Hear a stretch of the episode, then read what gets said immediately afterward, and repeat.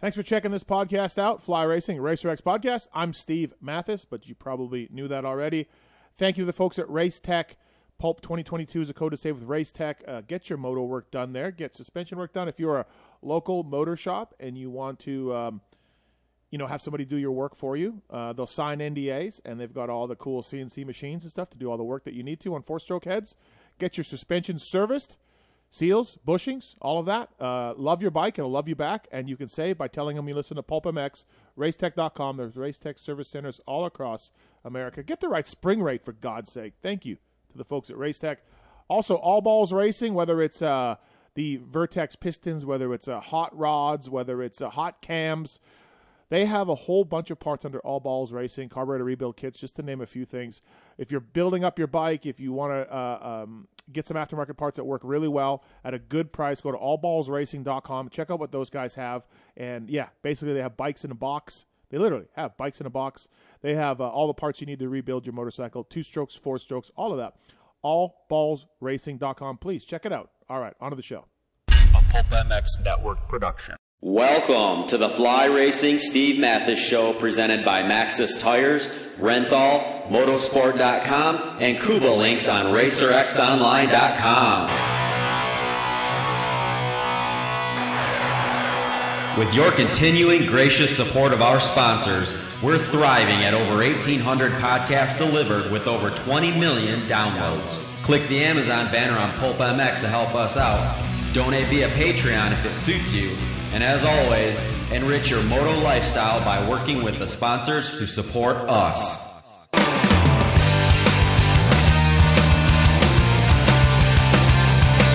The original Moto Podcast, featuring legends of the past, stars of today, season previews, race reviews, introspection, opinion, facts, and laughs.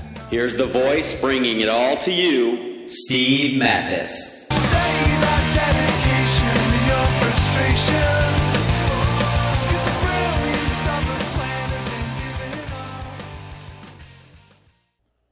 Thank you for listening to the Fly Racing Racer X podcast. Thanks for the support of Fly Racing over the years. You look at Shane McElrath winning the uh, World Supercross title, and you look at Justin Brayton winning the Aussie Supercross title. Zach Osborne just signed up for a GNCC year wearing Fly Racing. RJ Hampshire, Jalek Swoll, and those guys are going to be in Fly Racing as well, and the Rockstar Energy Husqvarna guys. Lots to talk about when it comes to Fly Racing. I urge you to check out the Formula helmets. It's, in my opinion, it's the safest helmet around. Look at the technology used. Look at all the things that the guys at Fly Racing have going on. Thank you to those guys for coming on board the podcast. All the gear yeah, fits great. It's all got specific designs and uh, purposes. So please check out flyracing.com. They have casual wear as well. And uh, yeah, next time you're in the line for some gear and you're trying to think about what to wear, check out Fly Racing, man. Um, get it at motorsport.com or your local dealer. So Renthal as well. Renthal.com over there in the UK. You know the name. You know the great products that those guys make, whether it's uh, Monster Energy Kawasaki, Factory Honda, Red Bull KTM. Renthal is on there. And the sprockets, the chains, the bars, the grips, it's fantastic stuff. If you've raced for a long time or ridden dirt bikes for a long time and you listen to this, I guarantee you, you use Renthal somewhere along the lines. Cloth bar pads are out as well for the vintage look. So please check out uh, renthal.com for more information on that and uh, we appreciate those guys coming on board. Uh, Maxxis tires, UTV tires, dirt bike tires, light truck tires, trailer tires. Maxxis.com for more information on that. A Ray and Kate put them in the main events, so you know that they work pretty good. McGrath puts his name behind it. Maxxis.com. Uh, I use the Minion mountain bike tires, so look into that if you're looking for a mountain bike tire. The Minions are great. Thank you to Maxxis uh, for making this show happen, and among other things on our network. This is Jamie Ellis from Twisted Development talking about. Um, ah, a little bit of business work. He's had some stuff come up on, on social media lately for his business. He was in Vegas. We went for an e-bike ride, so I thought I'd pull, drag him into the studio and talk about some stuff. Interesting guy, really smart guy, and uh, he's got a long background in racing, and he does good work um, as judged by their own amateurs and pros that use Twisted Development for their motor mods. So thank you to Twisted uh, Developments, Jamie Ellis, for coming on board. Koba Links, motorsport.com. We'll talk about more about them later in the show, but motorsport.com, go through the banner. If you can, Koba Links, lowering suspension link. Use the code PulpMX to save at Koba Links. And uh, again, we'll talk more about that later. And then also, after Jamie Ellis, there's a little surprise for everybody. Uh, a couple of key people behind uh, over the years uh, were in Las Vegas and so we decided to go down some memory lane with those guys. All right, on the show. Thanks for listening. All right, everybody, as promised, here in studio in the uh, PulpMX studios in Las Vegas after a, a nice uh, e-bike ride. You've heard of Twisted Development. They are doing uh, so many motors and and so many uh, podiums and wins, amateur scene, pro scene, whatever it is. And I did a podcast with this uh, gentleman not that long ago about his path to Twisted Development and maybe being one of the most influential motor builders in the pits. But we got some other topics to touch on today on the uh, Fly Racing Racer X podcast here, and uh, I'm stoked to have sitting across from me Jamie Ellis. What's up, man? How are you? I'm doing good. I'm doing good. I just uh, got back from a big e-bike ride. Yeah, what'd you think? I thought it was amazing. that um, that taser really makes it easy to ride. And Yeah. it was super fun. I like how were we you- up there for about an hour. Hour and twenty, yeah. Yeah, it was good. I like how you told me right away. You're like, look, man, I just mostly ride in boost. You sound like Parabinos. you sound like Parabinos. I just mostly ride in boost. It's like my opinion of e-biking is the you can go further faster. Mhm. You know, so Yeah. it's it's closer to riding a dirt bike. Right, Right. right. And you know, if you hit the turns harder and whatever, and there'll be all the naysayers with the arguments on, oh, it's Yeah. not a workout. But I mean, I had a great time. Yeah. And if It's I'm not supposed to have a good time, I I did. So it was a lot of fun. No, thanks for doing it. Thanks for coming up to Vegas and everything else. Now, we did a uh, sort of a life of Jamie Ellis. You work at Rockstar Energy, uh, KTM, Suzuki for a long time, uh, KTM as well, Factory KTM. Uh, we did a podcast about sort of Twisted and the roots of that and everything else. So uh, that's not going to be this podcast. So check that out, though. It's really interesting um, and uh, an interesting look at a guy. Um, like when I say most influential, one of the most influential motor builders in our sport today, you really are. You you don't have a huge ego, but it's got to be cool to think about yourself like that. Yeah, it's it's super cool and it's it's it's very rewarding. You know, we get to hang out and build engines for a lot of the fastest guys in the Yeah, sport. So yeah. having that connectivity of doing the trackside tuning and all that is is what I love the most. So it's been really fun to get these bikes up and going and Yeah. Um, so big things for you guys in the fact uh, just just dropped Ken Roczen to the uh, twisted uh, well, progressive Suzuki HEP team. Um, this is a 450 Supercross winner. This is a guy that's an all timer, and um, yeah, you got your you got some fun ahead of you, right? Like, look, we all watched Kenny ride. He's not very hard on a motor. He knows how to ride a, a four stroke maybe better than anybody as far as what how you should ride one. Um, but he, this is going to be cool for you to get some development, get some feedback, and, and all of that, huh? Yeah, absolutely. Because it's like whenever we started this business, you know, we had just come off of winning a championship with Jason Anderson Mm-hmm. for Rockstar KTM. And then the year before that, we were Rockstar Suzuki whenever Davey Millsaps was like king of the world for that whole yeah, Supercross series. it. Yep. And um and you know, we had a cow path to the podium. Like you'd see the same people, you know, like, oh hey, how are you? And you know, you're Yeah. just like high fiving and going that way. And so starting the company um set me back as far as connection to the podium. And it's only aligning with good teams and people like that. We've we've actually kind of like, dude, it's freaking awesome. Like it's Ken Roczen. Yeah. Uh, I've been a fan of him since he's come over. Um, I was, you know, still close to KTM at the time when he came over as a young kid, and he just seemed like that guy that would sit there and, and want to stay at the shop late night and, and watch the guys work and pound a bunch of Red Bulls, and he just loved, loved, loved, loved Yeah. riding, and so. So to kind of connect with him and, and see what the vision that I thought of him as a young kid and watch him ride and train and, and get ready riding this new RMZ 450, um, it's been really fun to see how refreshingly awesome he loves motorcycles Yeah. and how much of a fan he is of the sport to this day. I can vouch because I'm close to the situation. I've got some good sources. I can vouch for the fact that he was kind of just humoring HEP by going up there and trying it. His heart was set on the Firepower Honda. It's a bike he knows well. He won Paris on it. He'd been doing well at the World Supercrosses. And I can say without a doubt that he was really impressed with the Suzuki HEP bike. Blown out, blown away by how good the bike was and things ramped up quickly from there. And I think that's an a testament, obviously, to the team and to the chassis and suspension guys, but also to your motor. Kenny loved the bike. Yeah, it was. It, it felt that way too because I. Yeah, were you there? Yeah, I, oh, I, I flew up. Oh, you did. test. Oh, wow. Yeah. big big guns are going in. And I'm going to go one step further. Okay. The, the pipes are pretty clever, right? Yep. The owner of the HEP team, and he has a buddy that has his own private plane, Mhm. and picked me up right there from the French Valley Airport. Like Oh. literally, if you know where our shop is, they fly over our shop Yeah. every day Yeah. on a training instructional touch and goes, brah, brah, like right over the shop. Uh-huh. And so that was my first time ever to get to fly out of the French Valley Airport, and I flew right into Madeira, right where their shop is. It was like Yeah. pretty surreal experience. you know, like I'm on a private plane, Yeah, I'm flying to yeah. test with Ken Roczen. This is like, man, Right, this is this is winning. So also, it I didn't know you were there. So yeah, you can. Kenny was blown away. Yeah, Yeah. Yeah, and and we all felt the same, you know. Like obviously, we felt we had a good bike, Mm-hmm. and everybody's trying super hard. Uh, Dave Cruz and doing the suspension now through Showa and stuff like that. So, um, the the the chassis is arguably at its best point ever. The engine, we uh we have a really good package that we feel confident in, that has the right amount of power, right amount of torque. Um, we sh- we actually have a really high horsepower, high elevation motor that we're going to introduce this year, so that's kind of a cool topic. Uh, we did that back with the RMZ 450 in Millsaps. You know, it was, that was my favorite race of the year, dating back to that series. Was I think it was Dungey, Villopoto, and Millsaps. It was like a three way battle at Salt Lake. It was like all time record for me. Yeah. Awesome race Yeah. of the year. It was great. And so we're going to do that, and um, and overall just fly up there, do the whole test. So we were all just kind of looking at each other, and, and Kenny's comments were just so positive. Yeah. And you know, we're just like, man, is this guy just this nice, or does he just love the motorcycle this much? And then you hear him talk to everyone else, like, and you're kind of like listening still, and he's like, oh yeah, he's just going on about how li- how much he likes it. So it was like really a cool Yeah. experience. Yeah. I don't know if before the test if you would put HEPs. On, well, I I talked to somebody really close to him, and they had told me that they gave HEP a ten percent chance of signing him. Yeah. and then the the mood changed quickly. So props to you guys and their team Yeah, for, for making that bike work. But yeah, this is uh this is a more of a spotlight on Twisted than maybe you've ever had. I mean, look, like I said, you you go to a lot of motors and you've made a lot of podiums with Twisted and done some good things. But this is this is Ken Roczen. This is like the world's watching him. Yeah. yeah, Oh yeah. yeah, Yeah. No, So- it's exciting. yeah, absolutely. Um, look, I, I also make fun of the Suzuki because of the kickstart. Uh, I, you know, realistically though, as I wrote or I said somewhere, like it doesn't really matter. The the the if you stall it, then it'll you need to kickstart it. But how often do they stall it? And a you could put a Rekluse in it and never stall it. So there's the kickstart doesn't mean anything. We just make fun of it, but it really doesn't affect the bike.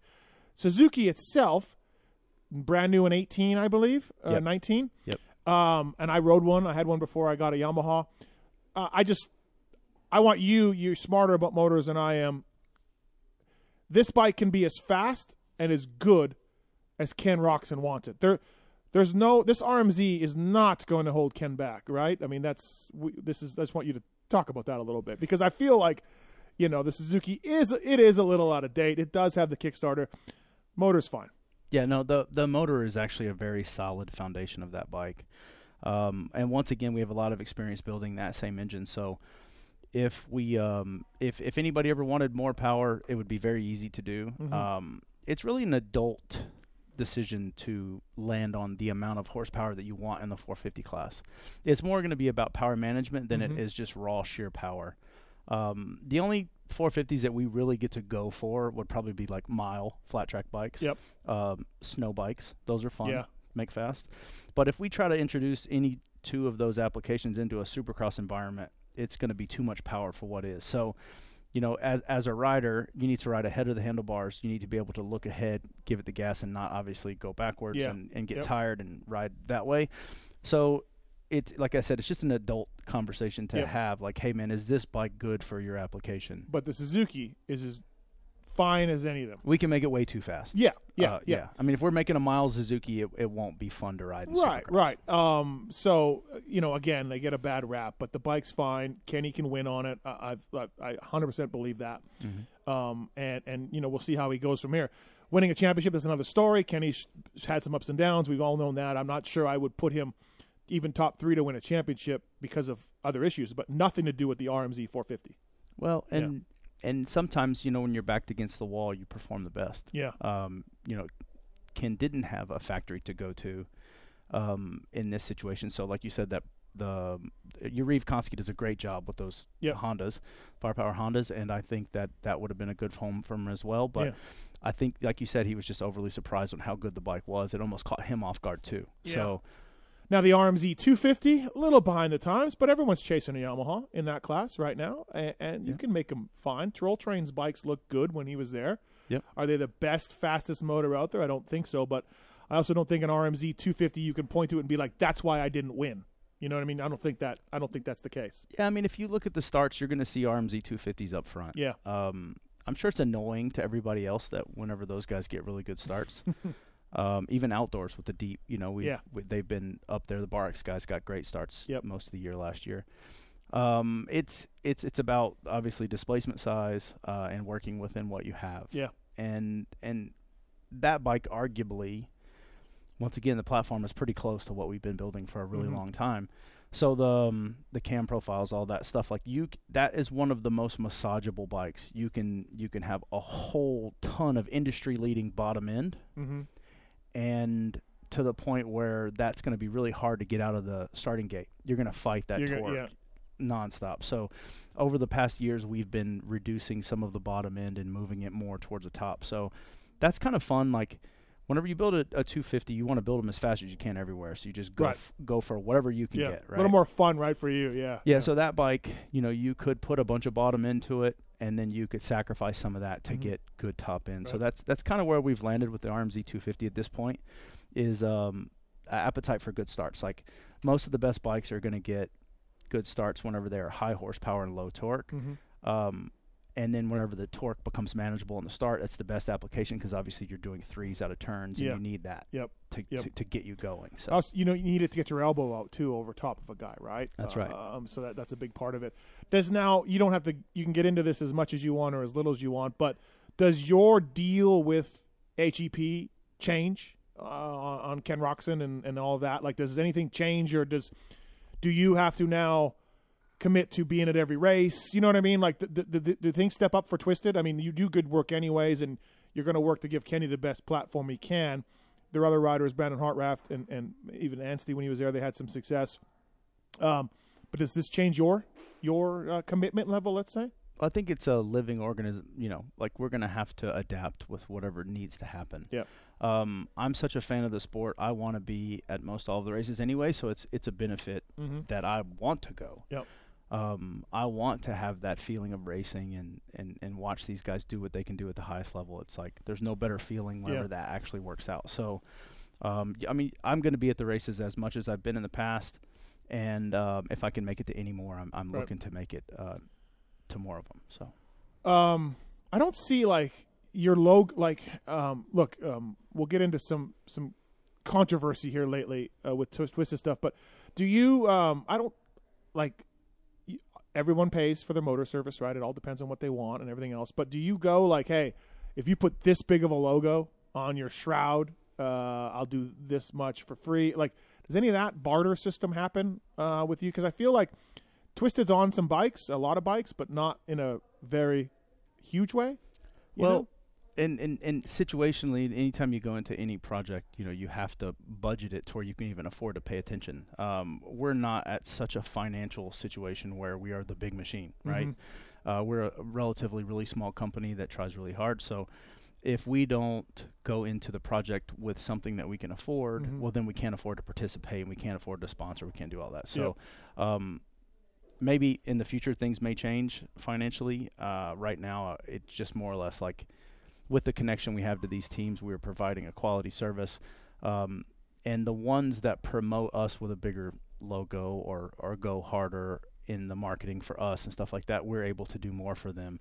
But ultimately, it's like it's always going to be the divide on how much money can you bring in to offset doing something else. Yep. You know, so Yep. it's like how many amateur customers do I need to take on to afford to sponsor a pro team? Like that's just not really. Yep. Maybe in the past that's the way people have been able to do it if you know they were financially well off. Mm-hmm. Uh, but we're actually actively working hard for what we're doing, so it's Yep. it's not really a a bigger logo, cheaper deal. D- yeah, nothing like that, us. right?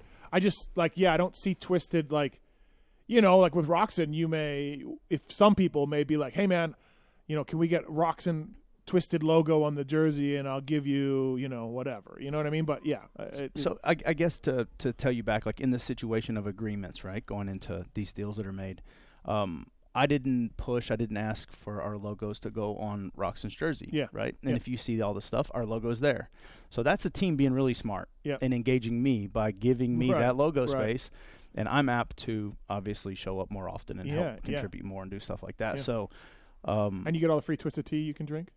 I have not gotten all. I'm, I'm waiting for a pallet. I think it's going to eventually show up with the amount of work we've Right. been doing. But um, So one of the things Kiefer and I were talking on the December 6th Pulp Show, uh, unfortunately, um, this is the negative side of the sport, and I've been there as a fellow mechanic, and I've had my stomach drop out at, at, times watching things break on a motorcycle and a rider get injured or a rider crash.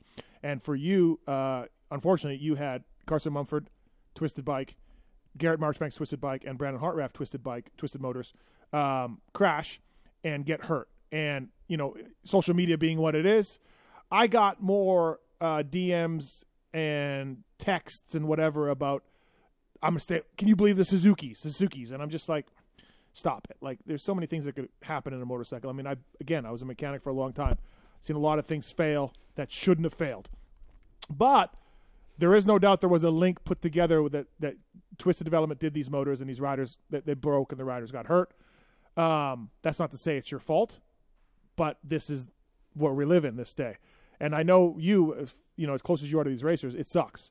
Um, did you feel some of that heat? Did you get it? I mean, you know, you've obviously analyzed all the parts that have broken on these bikes and looked at what they were. Some of them are OEM parts. You know, how do you handle something like that?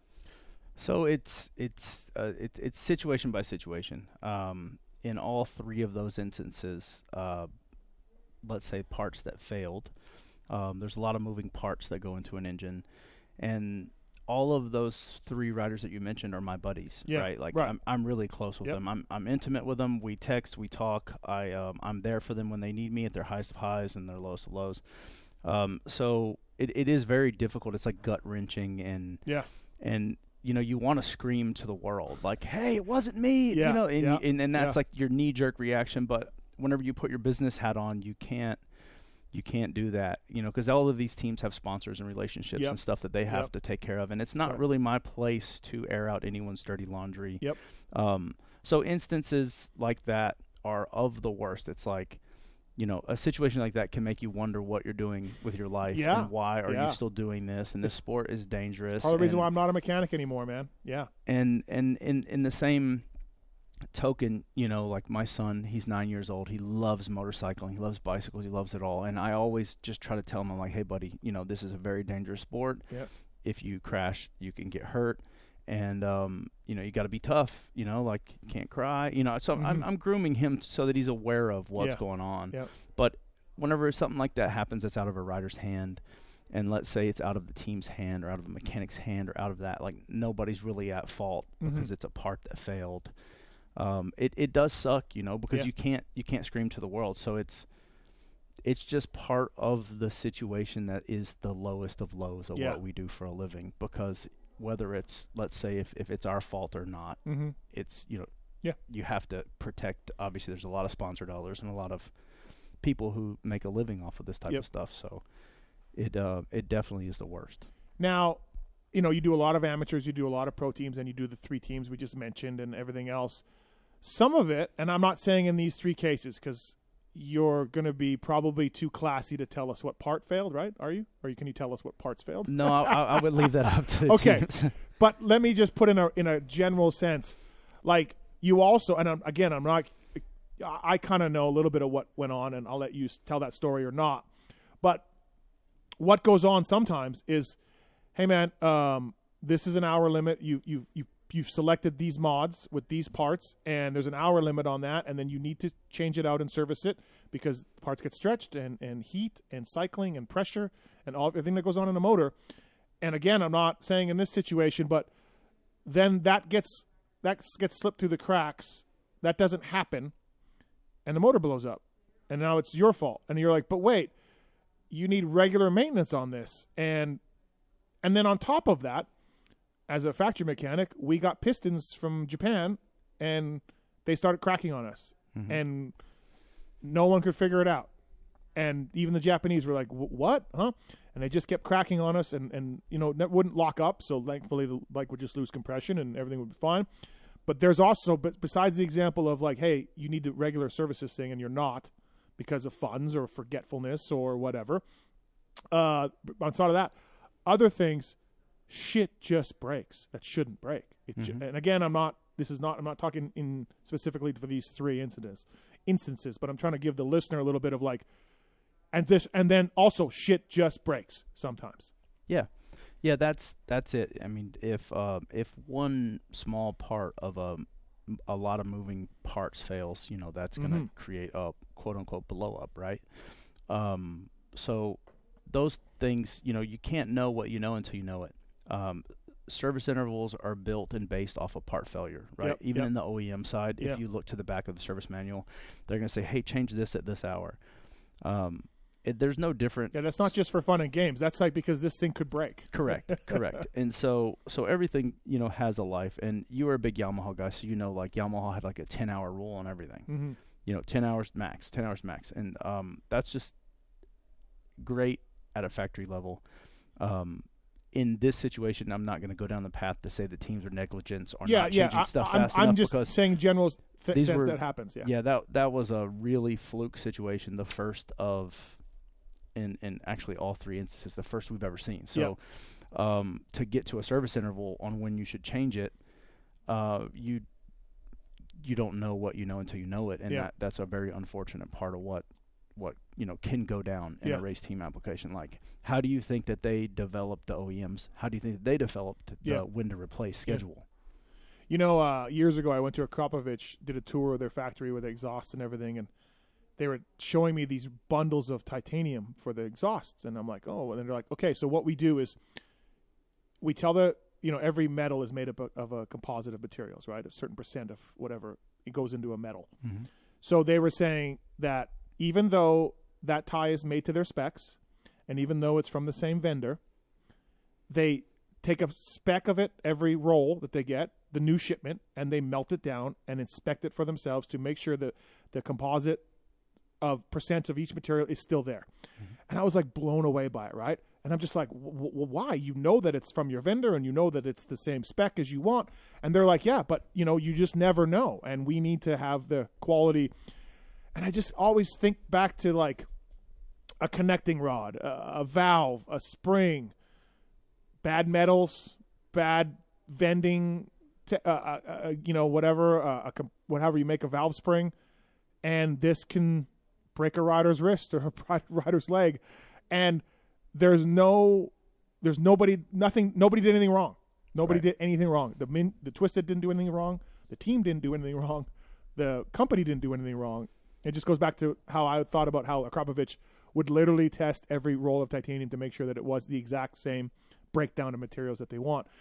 And that in, in a roundabout way that leads me to my story, like I can think of like Zach Osborne and Red Dog, a couple of guys that I know that have gotten mad at me because things have broken on their bikes that caused them injuries, and I'm like, yeah, man, shit happens, and they were pissed.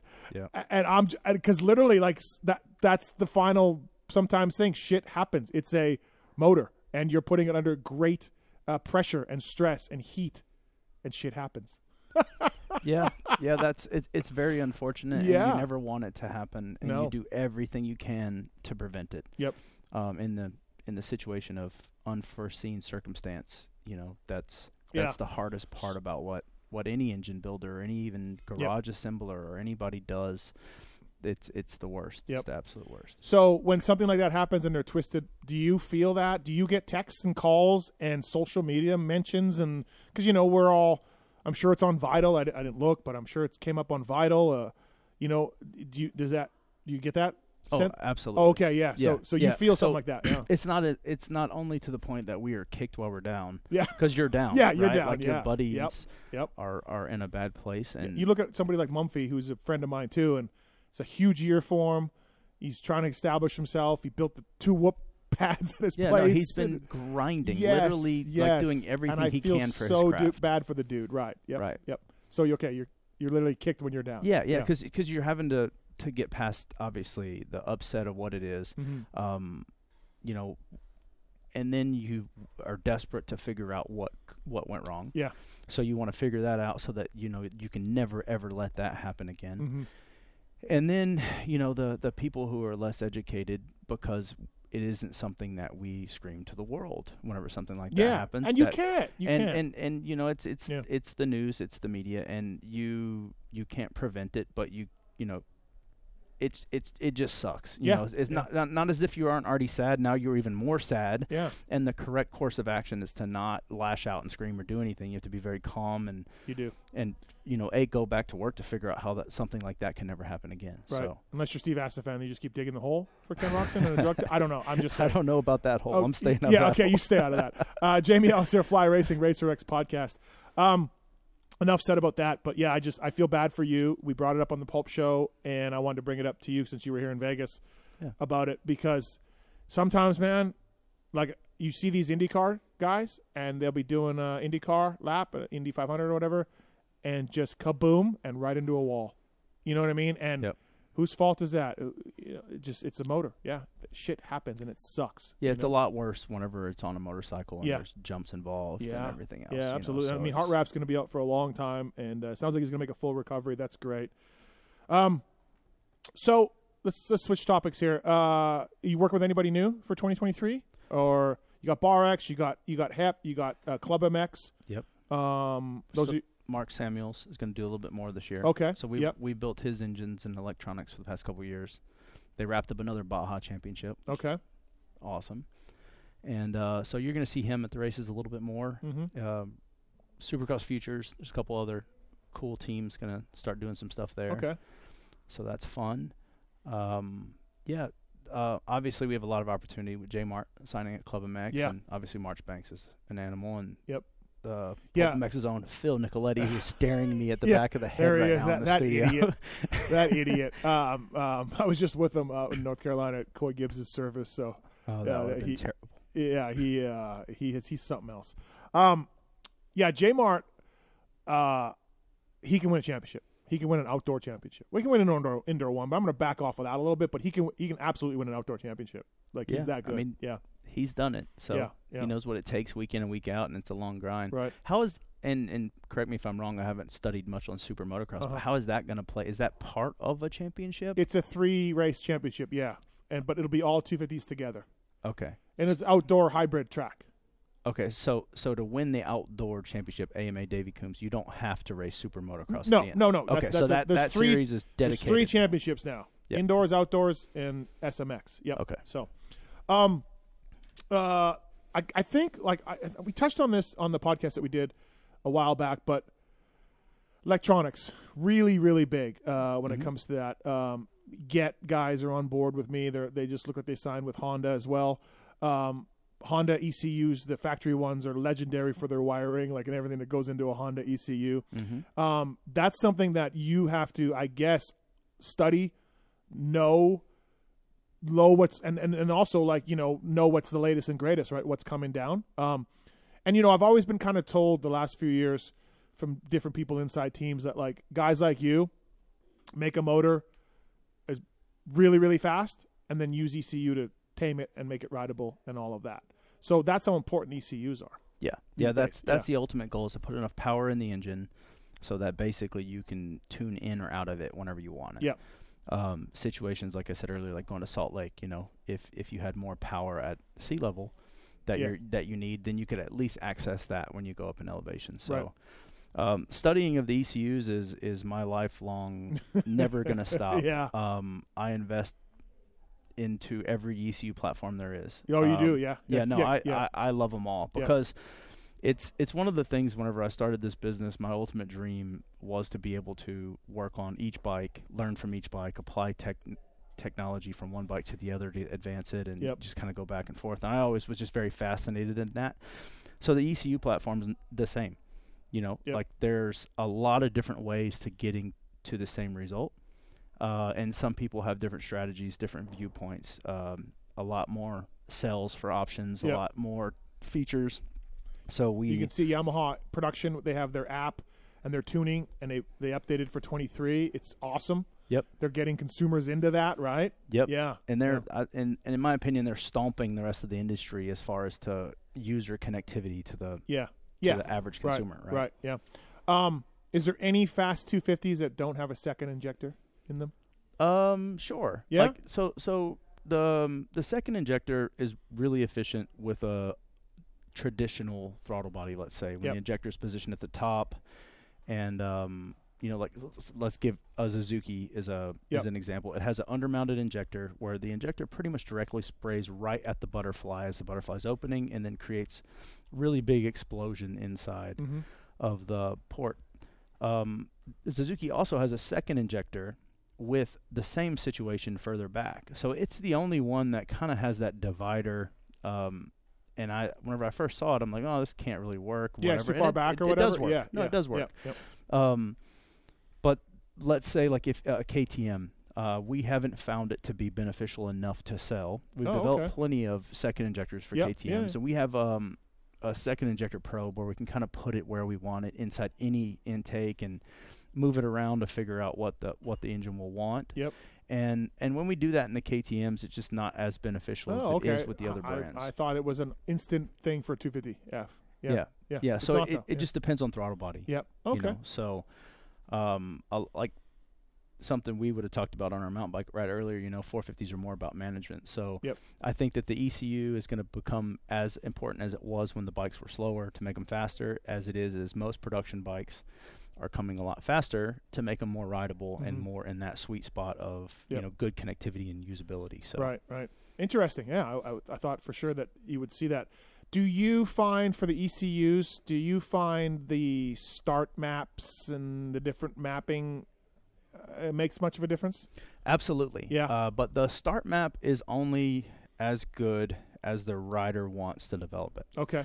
Um, I don't believe that there's one start map for two people. Yep. Um, whenever whenever you're going to the line, you're going to do the same thing you do every time. You're going to go into that mode, and no matter how much training you've done, typically you're probably going to like, unless you've been doing the training and practicing it for a long time. Yeah. You know, so I never try to push the start map or launch mode onto anyone. I try to organically say, hey, you know, would would would you like to try something? Oh no, I, I use my clutch. I'm like, oh, that's going to be the best way to get a start. is Yeah, to use your clutch yeah. and read the dirt and read the rut and read all that stuff. Uh, but sometimes, you know, we can. We're using start mode for different things over the years. Um, we used to use it with the dirt to really mellow out and get across. Now Mhm. that we have grates, Yeah. we can make start mode more aggressive. So as far as an advantage, you know, we, we can we can get rid of start mode based off of a time base. Mhm. We can get rid of it off of uh, throttle position. Yeah. Uh, we can get rid of it based off of switching to third gear or fourth gear or, Yeah. or whatever yeah. you want. That's what I always thought it was a gear thing to me. Yeah, I mean yeah. the the functionality on how you view it, Yeah. and once you have a rider that like wants it and they get invested into it, Mhm. it's it's it's all the craze. It's it's awesome. Uh, you know, I'm doing some work with Renegade Fuels coming up here, and you do stuff with VP, and there's Get, and there's Vortex ignitions. I'm probably forgetting a few. Um, a guy like like you, all these companies would love to be used by you. First of all, because you have a great business going, and you do a lot of work for a lot of teams and amateurs. Do you get recruited by ECU companies and fuel companies and, and valve companies and piston companies? Like, obviously, you're going to use what you works and you believe in and you've dynoed and trusted. But there must be some case where these people are coming to you now and being like, "Can can you try this?" Yeah, so so situationally, uh, you could add pipes into that situation. You True, could add yeah. fuel. You could add Yep. anything that that is a consumer sold product. Yeah. Um, we do find our favorites that we like. Uh, usually, it it hasn't been an endorsement deal where we're making money off of Yeah. saying It's just been what you found in real world. it's just Yeah, been what yeah. we use. And the the other thing that you have to think of that maybe you wouldn't know on the backside of it is is we want to stay open to using all brands. Mhm. Um, from that aspect of like can, situationally, if if this one team that wants to use us uses Yoshimura Pro Circuit or Mhm. whatever, Yep. and we're just an FMF situation, then it's like, oh well, yeah, he doesn't work with Yosh, and it's like, no, I mean, Yeah, I, yeah. I, FMF isn't paying me. Like, is George over there awesome? Do I love him? Yep, Yes. Yep. Um, the whole Emler family's been good to me, but I do like to use multiple situations. So like this Roczen thing with Pro Circuit is a cool opportunity. I have a great report with Mitch. Um, we talk on the phone. We're good, and this is now going to create an opportunity of my first Pro Circuit team. You know, so Oh. if if we want That's to right. make Hep switched to Pro Circuit. I forgot. Yeah. Yes. So if we want to make any changes to the motorcycle or whatever, Yeah. you know, I have the confidence that I could go down there with our race bike. We could dyno it all day. Mitch and Snikey would go after it and build special stuff, and then so having those relationships with the pipe companies, I need to leave all those open Yeah. and not just, you know, make a but picture but that but, I- brands but my question was, do you get recruited? Do you get sent? You know, people are like, please use this. Try this. Try this. This. Oh yeah, of yeah, course, Yeah, yeah, of course, Yeah. There's, I mean, there's fuel companies from all over the world wanting to send us fuel to try and test, and, yeah. and and and a lot of times, you know, it just we we do try them. You know what I mean? Yeah. Uh, we we leave ourselves open to be able to learn, Right. and that's like I- like I said earlier. Yeah. I, I'm never gonna stop learning. Yeah. And then the minute I do, I feel like I should be dead. I, as soon as you start thinking you learn, you know it all. That's when you don't. Absolutely. Um, do you find that so? You know, for for years, Payton got the Kawis first, obviously through his connections, and he developed a really good uh, production system for it. And you know, even people at FMF have been like, we don't really monkey with Kawis because that's Mitch's thing, and he's really good at it. He's got a lot of time on it. He gets them early. You know, FMF's famous for running changes, right? If if uh, Big Don or George find a halfway through the year uh, an improvement, they stop everything and build a new run, right? Yep. So they're pretty progressive, and, and I don't know if Mitch is that progressive, but Mitch has certain brands on lock. Do you find that exhaust companies have, uh, in your ex- research on the dyno, certain brands on lock, and you're just like, that's the best? Yes, Team A may use another brand, but I'm telling you, this dude's got the best system for that bike. Do you find that? Um, I wouldn't be able to correlate exactly with that. Like, I understand what you're saying. Like, Kawi Super Mini, that's something we're not going to build. Like Mitch Yeah. has that thing on lock. Hey man, Okay, you should yeah, probably yeah. use him because, and it comes down to. So you won't even really do it? no, Like, yeah. no. Um, You're like, he's been building them since 85. let him, let him have that one. Right, right. that one's for you. Right. You can have that yeah. one. Um, Well, dude, every time, almost every time I'm in there, he's doing, he's porting 80 cylinders. yeah, no. at he, his bench. he still does a lot of it. He I know. I'm just like, what are you doing, Mitch? I said, can you do an KX80 with your eyes closed? He's like, pretty much. Yeah, yeah. He he knows what to do and what not to Yeah. do, and and oh, so also you okay? So so, but are you saying you don't know because you're you're you're modifying the motor? Is that why you're saying that that you don't know which exhaust Um, companies have things on lock? No, because they're all a little different in some Okay. situation. Like, um, you know, a lot of times the the you never and you never really know. Like, it's gotten a lot harder for the exhaust company because most of the ex- and I'm not I'm not I can't say it's all done this way, but most of the exhaust testing is going to be done at wide open throttle. Mm-hmm. That seems realistic for anybody who doesn't have electronics on the bike and doesn't Mhm. have all the data and all the stuff going. They're Yeah. going to mock it up so when they pull the handle wide open, it makes the most power. And then second to that is it has to be done with a stock ECU Mm-hmm. the exhaust companies aren't modifying the ECU. No. So whenever the pressure changes, that's the way I like to view exhaust is like a pressure situation. Yep. So when the pressure increases at low lift, and basically the bike goes lean, and then you know, so it, it just it isn't business practice that one exhaust company can do it all, and have an ECU you have to buy with the pipe and everything else. So Yeah. the, the world comes back to they're going to develop the best they can with the stock pipe and the stock. Or, oh no, sorry, sorry, with the stock ECU, so that it runs the best. Yeah. And that's the general consumer. That's what most everybody in the world is going to have access to Mhm. is buying a pipe and putting it on. So to say it, they have it on lock, like a stock pipe may make two or three more horse on the bottom, but then just go dead. Yeah. You know, where the uh, any of the aftermarket companies will know that hey, we have to lose some of this to get some of this, and then you have the human like Chris Kiefers of the world Mm-hmm.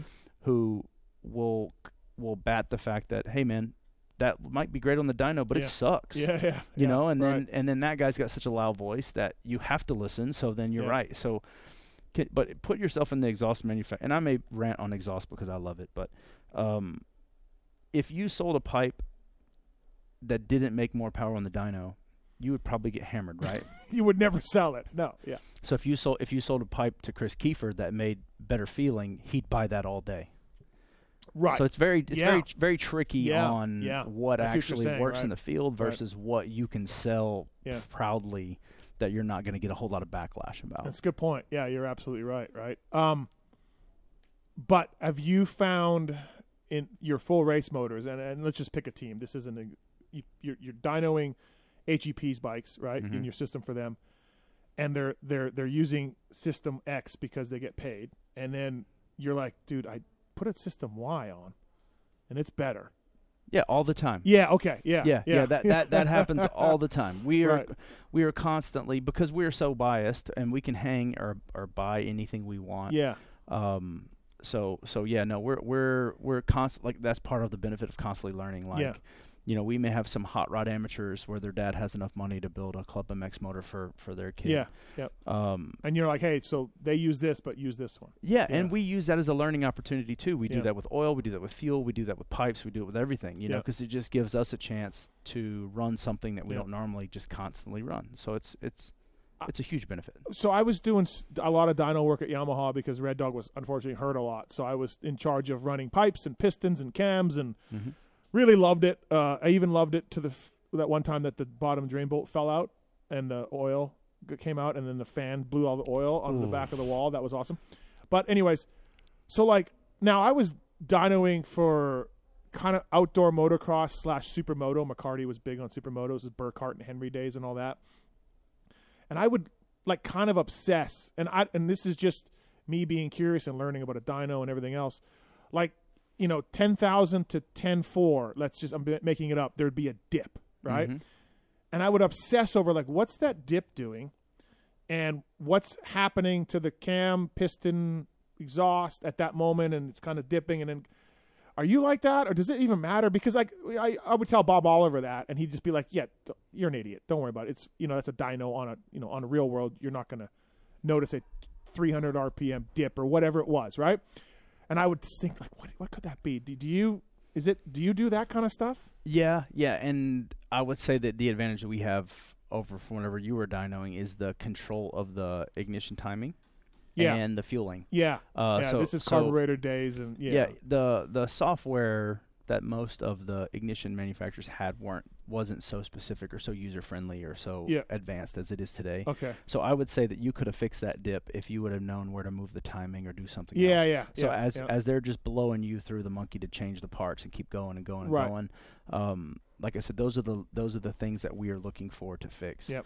Because usually at peak torque, if you see something funny, you know, you can kind of say, "Oh well, we need more spring pressure on the clutch." hmm That's whenever the clutch has its most abuse, is as going through peak torque. But at that late in the RPM, I would say that was probably like an ignition timing. and I don't change. even know if it was ten or I, I don't remember, but you know what I mean. Yeah, I, w- yeah, I would just, look for a dip and be like, "What's going on? Where's the cam? Where what's happening?" You know, and I'm like, I don't know. I, I, I, think about how to get rid of this dip, but so you Yeah. are trying to do that too. Yeah, yeah, Yeah, yeah, actively. but but maybe the Chris Kiefer of the world to me would never even think.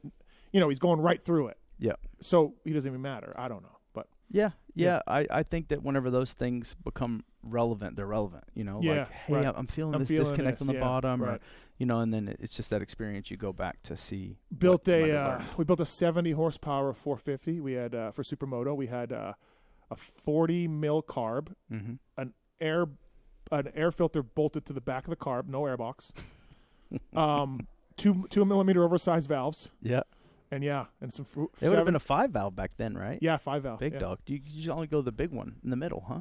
no we went all of them all of them, All of big. them? yeah dude Oh, there was wow. no room there was no Yeah. room uh 70 horsepower Yeah, that's wild.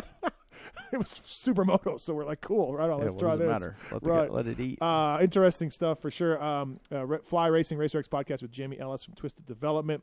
Uh, I want to thank the folks at Motosport, of course, motosport.com. Go through the banner on Pulp MX to help us out, and it goes right to Motosport. There's a whole Pulp Nation, uh, Pulp Show section on there. You can save save some money, see the latest deals, and get the OEM and aftermarket parts on there as well, and uh, free shipping and everything over 79 bucks as well.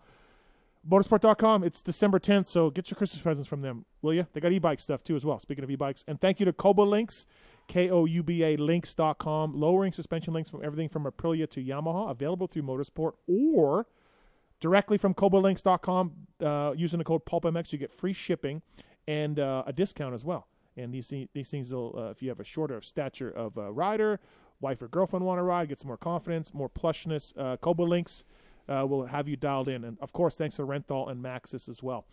Uh, speaking of oversized valves, do you do much of that? yeah, Yeah, yeah, Yep. yeah. On on certain applications, we try it. Like we tried it in our Yamaha this year, and Yep. didn't like didn't do it. lost top end, lost bottom end for like the same or a touch more top, and Because- so yeah. application wise, we're always trying it. Uh, change valve angle. Um, That's pretty big. Do you do that? so so the like in the guide. Yeah, in change the it? guide. Oh yeah. no no no, that's that's a no no for AMA racing. Oh, it is. Yeah, you oh, I didn't know that. you Okay. can't change You the can't? no because you'd have to change the whole geometry of the if it's a bucket you have to move the bucket you have Yeah. to do everything. Right. You can't do that. No. I didn't No. know that. I guess you need a stock cylinder head, right? Yeah, you yeah, gotta you, ba- you have to start with a True. stock I never cylinder. thought. Yeah. Right. Okay. Yeah. All right. Yeah, so you can't like change the steepness of it or anything or how that. Were I we mean, you cheating then? hey hey hey! I swear we had for the, the Troy guys had a different valve angle. Maybe I maybe I'm mistaken. I don't know. yeah, no, Okay. I mean we we changed the valve angles a lot. Yeah. You know, 'cause no, but it's- I through the guide. uh, yeah. Yeah. Yeah, Okay. I don't, I don't Okay. think so. All right. Never mind. Yeah, Um. let's not talk about that. yeah. Yeah. But that's a few of the tricks that you guys do to Yeah. to, to you go that far into a motor development, right? Yeah, Um, yeah, we we typically stop at nothing. If there's a if there's a good idea to try, Right. you know, we we try it. a couple things other things I want to bounce off you. Uh, when someone comes when someone calls Twisted Development, first of all, they probably only want to speak to you and none of your employees, which means you're busy all day. But basically, like if you have, I, I don't what's what's a no holds barred, like my kid's gonna be the, gonna win Loretta's. Is it 10k? Um, it's different for each bike. Is it okay? Yeah, it, it's not a blanketed number. It's not like oh, we get to make more profit if you choose that brand or whatever. Yeah. It's it's it's just basically going off of hey, this bike has really good valve stock. You don't okay. have to replace it. don't them. yeah leave This that one. bike, Yeah. yeah. There's no better aftermarket cams. Okay. Save money again. You yeah, know. Yep. Um, so it's it's definitely But it sucks because it, they're like, hey, we want a mod motor, and well, how mod do you want it? Well, that's what I was Uh, getting What, so what bike are you riding? If someone calls you and just says, "I have 4K," and my kid's a top B level rider, Yep. you can package something for yeah, him. yeah, So, so the first part of the money spent. Let's break it down that way. Yeah. A little bit more. Yeah. So the first part of the money spent is going to be to address anything that may break. Right. Uh, before you can even start to concept making a bike fast, like I will say that the nice thing is we don't, we won't build certain engines if you're not willing to spend at least this much money. Okay, yeah. Because of all of the things that could Yeah. break. Yep. Um, so we don't want to just make a buck and then get a motor out the door. So, Yeah. so that's that's that's your first part of your money is spent in housekeeping. Like we want to go, if if the rod may break, change the rod. If the cams, you know, d- cams aren't a good example. Sorry. Okay. If the if the valves may break, uh, so all of those things are applied to building an engine first, and then from there, uh, the piston up is going to make most of the performance gain. You know, so Yep. if if you only have a certain amount of money, we're not going to recommend doing a ISF finish process to the transmission or Mm-hmm. Yep. or what. But if you're going to make more power and you need to control the clutch, Mhm. you know, we're going to say, hey, you know, you need Yep. to put a more spring pressure or something in this thing. So so for the most part, like the the base of the engine is going to be built on housekeeping, and then the rest of that is going to be built on performance. Sure. But you can't do it backwards. It has to go Yeah. in that Yeah. direction. Yeah. Makes sense, right? Yeah. Yep.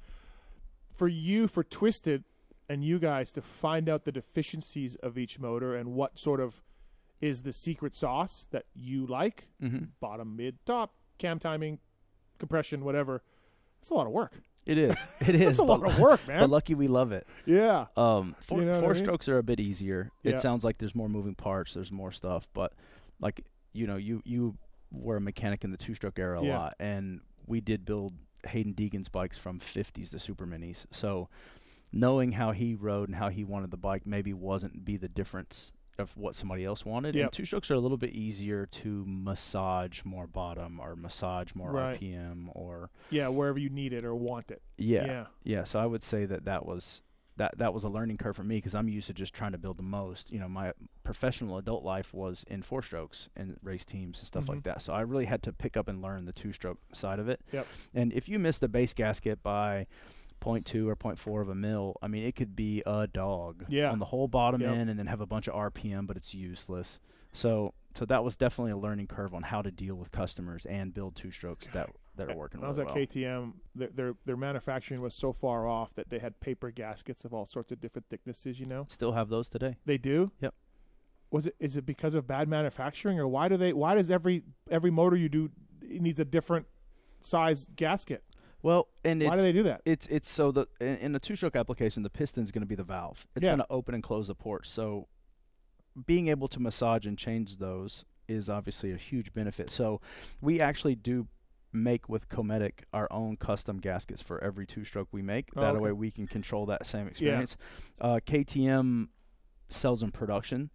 Uh, every bike you can go, and that's a huge advantage too, by the way, because on like a limited class, you know, we can't really change the gasket Yeah. size.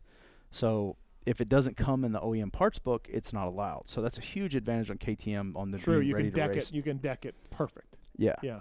Yeah. Yeah. So so that's something that we are actively doing. Like if you remember on the YZ252 stroke, um, a big base gasket would be the move.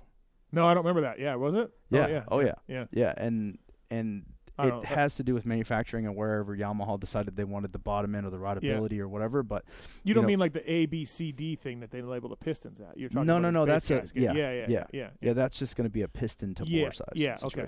Uh, that bike was good. That bike still is good. You put a V force on that thing and a Pro PC pipe and silencer. That Yep. YZ250, it's hard to beat. Yeah, my my favorite bike that I have is a 22 YZ250. Yeah, they, they- they were great.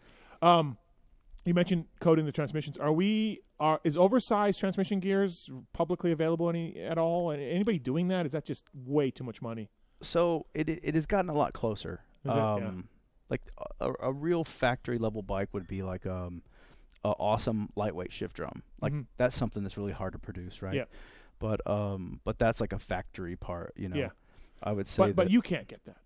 Um, well, on certain applications, depending on what connection we have to the Oh, really? Oh, okay. to the factory, Oh. um, we we've we've gotten some of that stuff in yeah, the past. yeah, for special people. Yeah, let's say. But Um, can you get oversized tranny gears? The taller second and taller first, or so whatever? so we, we we actually do have a quote in right now, Oh. and the quote was something that we can afford. yeah, and it's it's it's not about the fact that, that it isn't available because there's plenty of transmission companies uh, that would do it, but the real risk is that if it doesn't shift as good as stock or Mhm. you know all of those things, Yeah. you basically spent all of this money into a engineering time, into making tooling to cut the gears, yeah, uh, and the actual production of the steel that goes in, the heat treating, the, all of the Yeah. stuff. Um, but it is a huge advantage to have those situations. So Uh, in our, in our those project things right for now, rider, for factory riders, like those oversized transmissions, not so much in a 450 anymore, but Yep. yeah, 250 and two strokes. Oh yeah, yeah, yeah, they yeah, and good. you know primary gears and like there's Yeah. there's a lot of stuff that technology is getting way better. Yeah, So and- having access to build it at you know our whole thing is we can build anything we want, but Yeah. we have to have the customer that's willing to to, Right. to go through. But you have some it. customers that are willing to do Yeah, that. yeah, yeah. no, we we have a project right now Right, right. to to build a transmission for a certain brand, and that is going to have advantages, right? Like we can change the pitch count to make the gear stronger. We can widen some of the gears. yeah, Uh, technically, if the bike comes stock with that five gears, you have to have five Yep. somewhat gears in it. Yeah. So that last gear, you know, you could weld the shift drum and it doesn't even get to yep. it if you want. no, we had plastic ones at Yamaha. Yeah, Yeah. yeah. yeah. So doing a lot of that stuff now isn't all only at the factory level. Right. We're able to Oh, do that for Yeah. you know for It- consumers. Yeah, if you have the money and the will and the desire, we we can yeah, make it happen. Yeah, Yeah. yeah. You do you ever see a point where you're you're building twisted exhausts, twisted pistons, twisted cams? Do you do you see that coming? Um. Well. Proprietary stuff like Yeah. We, you we certainly know the vendors. You could get it done. yeah we we have all that stuff now. Oh, you do? Yeah. Oh, Yeah. We don't we don't manufacture exhaust obviously. yeah. Um. But we we do You have have proprietary stuff. yeah. Oh, okay. I didn't know that. Okay. So Yeah. yeah, Yeah, and, and it just goes back to hey, you know, we're Mhm. dynoing everything, so if something doesn't work, Yeah. we can kind of reach out and be Yep. like, hey, do you have any bandwidth? And some sometimes they'll play fair, and sometimes they won't. It just depends on Yeah. how busy everybody is. Yeah, yeah. Interesting. Um, claiming rule. So we had a big controversy this summer at Loretta Lynn's, right, with the Schofield kid claiming Haiden Deegan's star bike and then it not happening. And God, I want to get into the weeds of that. But I mean, slope. well, the kid should have the bike. That, that's the bottom line. But the kid, it sounds like the motor guy put the money up, and that sucks. But even with the motor guy putting the money up, he should have the bike. And here's what I want to get to. My thing was, and again, he should have the bike. So stop emailing me or whatever. Uh, I don't think it was cool what Star did and the AMA and Yamaha uh, got involved and traded him some motors to not do the claim, I believe, and all of this. But my whole point was okay, so the kid claims the bike. It's going to blow up in 10 hours, 15 hours, whatever it is. And then he's going to have to try to source this stuff from Star, which, you know, uses their own kind of materials and they do everything in house, right? So they only know what it is. And sure, you can measure everything and probably get it close and find someone to get you valves and springs. And point being is it's the bike's going to blow up and it's going to be a pile of junk at some point. Uh, do you agree with that? Do you, do you think that that would have say the kid takes the bike and he you know he does his cool video and he races the Canadian Walton the next week. That's what he wanted to do. Mm-hmm. It's not really going to go anywhere once he has the bike, right? Um, Or am I off? Well, I, I- would say that you're on. I mean, that's a very valid point, and that's actually probably what would have happened. Uh, I would say that not. I mean, I, I've never been inside of a Star Mhm. engine, so I can't tell you what's in there. Yeah.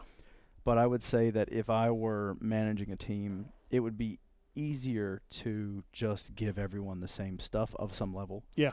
Um, if like if let's say pistons, right? If you are if you are using your this one piston with all of your guys, you'd have them in bulk. Especially they collect Yeah. riders like baseball cards. They got Yeah. a bunch of them. so you'd have a lot of pistons, right? Yeah. So then, would you want to go out and develop a special piston that's slower for an amateur guy? No, you'd want to just be able to run the same safe stuff Yeah. because once again, Yep. Deegan is a huge investment for a team like Star. yeah. And yeah. Keyword um, safe. You know it's going to work well. right, It's not gonna, right. Gonna so, so I I would have probably done exactly the same thing. I wouldn't have said, "Oh, this is amateur racing," and we sell everything to the public, so Yeah. I guess that's just our style. Yeah. But more or less, you know, like if you were in a couple of the Club MX engines and you took them apart, you would see some really weird stuff, and you'd be like, "Hey, what am I going to do with this? Mhm. I, I can't get this." And and you're right because if you were going to manufacture it, it would take six to probably eight weeks to get a piston made for one of our setups. Yeah. And then if you did get the piston set up, could you order the quantity to even get them? So you'd have a bike of not rebuildable stuff. But the cases would still be good. Mhm. You'd put a stock crank back into Yeah. it. You'd put, you know, Yeah, so you could you'd- turn it back, Yeah, sure. you'd, you'd rebuild it. Yeah. Um, and I don't even think that there would be enough stuff. I mean, it- there's a four-stroke cycle that's going on in that engine, so there there could be some stuff that Star maybe wouldn't want to see, but it wouldn't change their path either. So Yeah. Yeah. I don't think that if if they would have got claimed, it would have been the end of the world for Star. Right. So- no, I don't think so either. I mean, Brian's whole thing was, and I think he's off base here too. Brian's whole thing was he was going to open the motor up and say that they found cheating parts in it. You know? That's that, it- that you don't cheat at that level. No, no, and and and even if it, and I don't believe it was cheating. No, I, I don't. I don't think it was cheating. And Brian saying it's not cheating, but they were just going to say that Yeah. because it would cause YouTube hits and like whatever, man. I'm not going to caught into the amateur bullshit stuff. Like, Well, Brian Brian's biggest concern, in my opinion, would have been the fact that he'll never get a good engine again to race amateurs. yeah, So if Haiden is training with these guys, it, can you imagine being at the goat farm? Like they're watching his lap times as Yeah. much as they're watching everyone's. yeah, So he's out there, he's doing the times, and he's on a much lesser bike. Like no, it wouldn't make sense. Like you, don't- you give give everyone the same advantage to try to race yeah, each other. So yeah. But I I, w- mean, Payton told me he doesn't give his guys the whole thing because he knows. He's like, it's not a full bike. Yeah, he's he's been the biggest promoter of trying to dumb down and not let guys have access to good equipment at the Yep. amateur level. I would. I I, think would. that- I should. Somebody should have claimed Mumford's 150. Remember how tricked that? that was the most expensive 150 ever. I know. Yeah. So I, I would I would just say that that that's Yeah. the way that that went down is unfortunate for the kid because that rule is in place to keep things level. Yeah.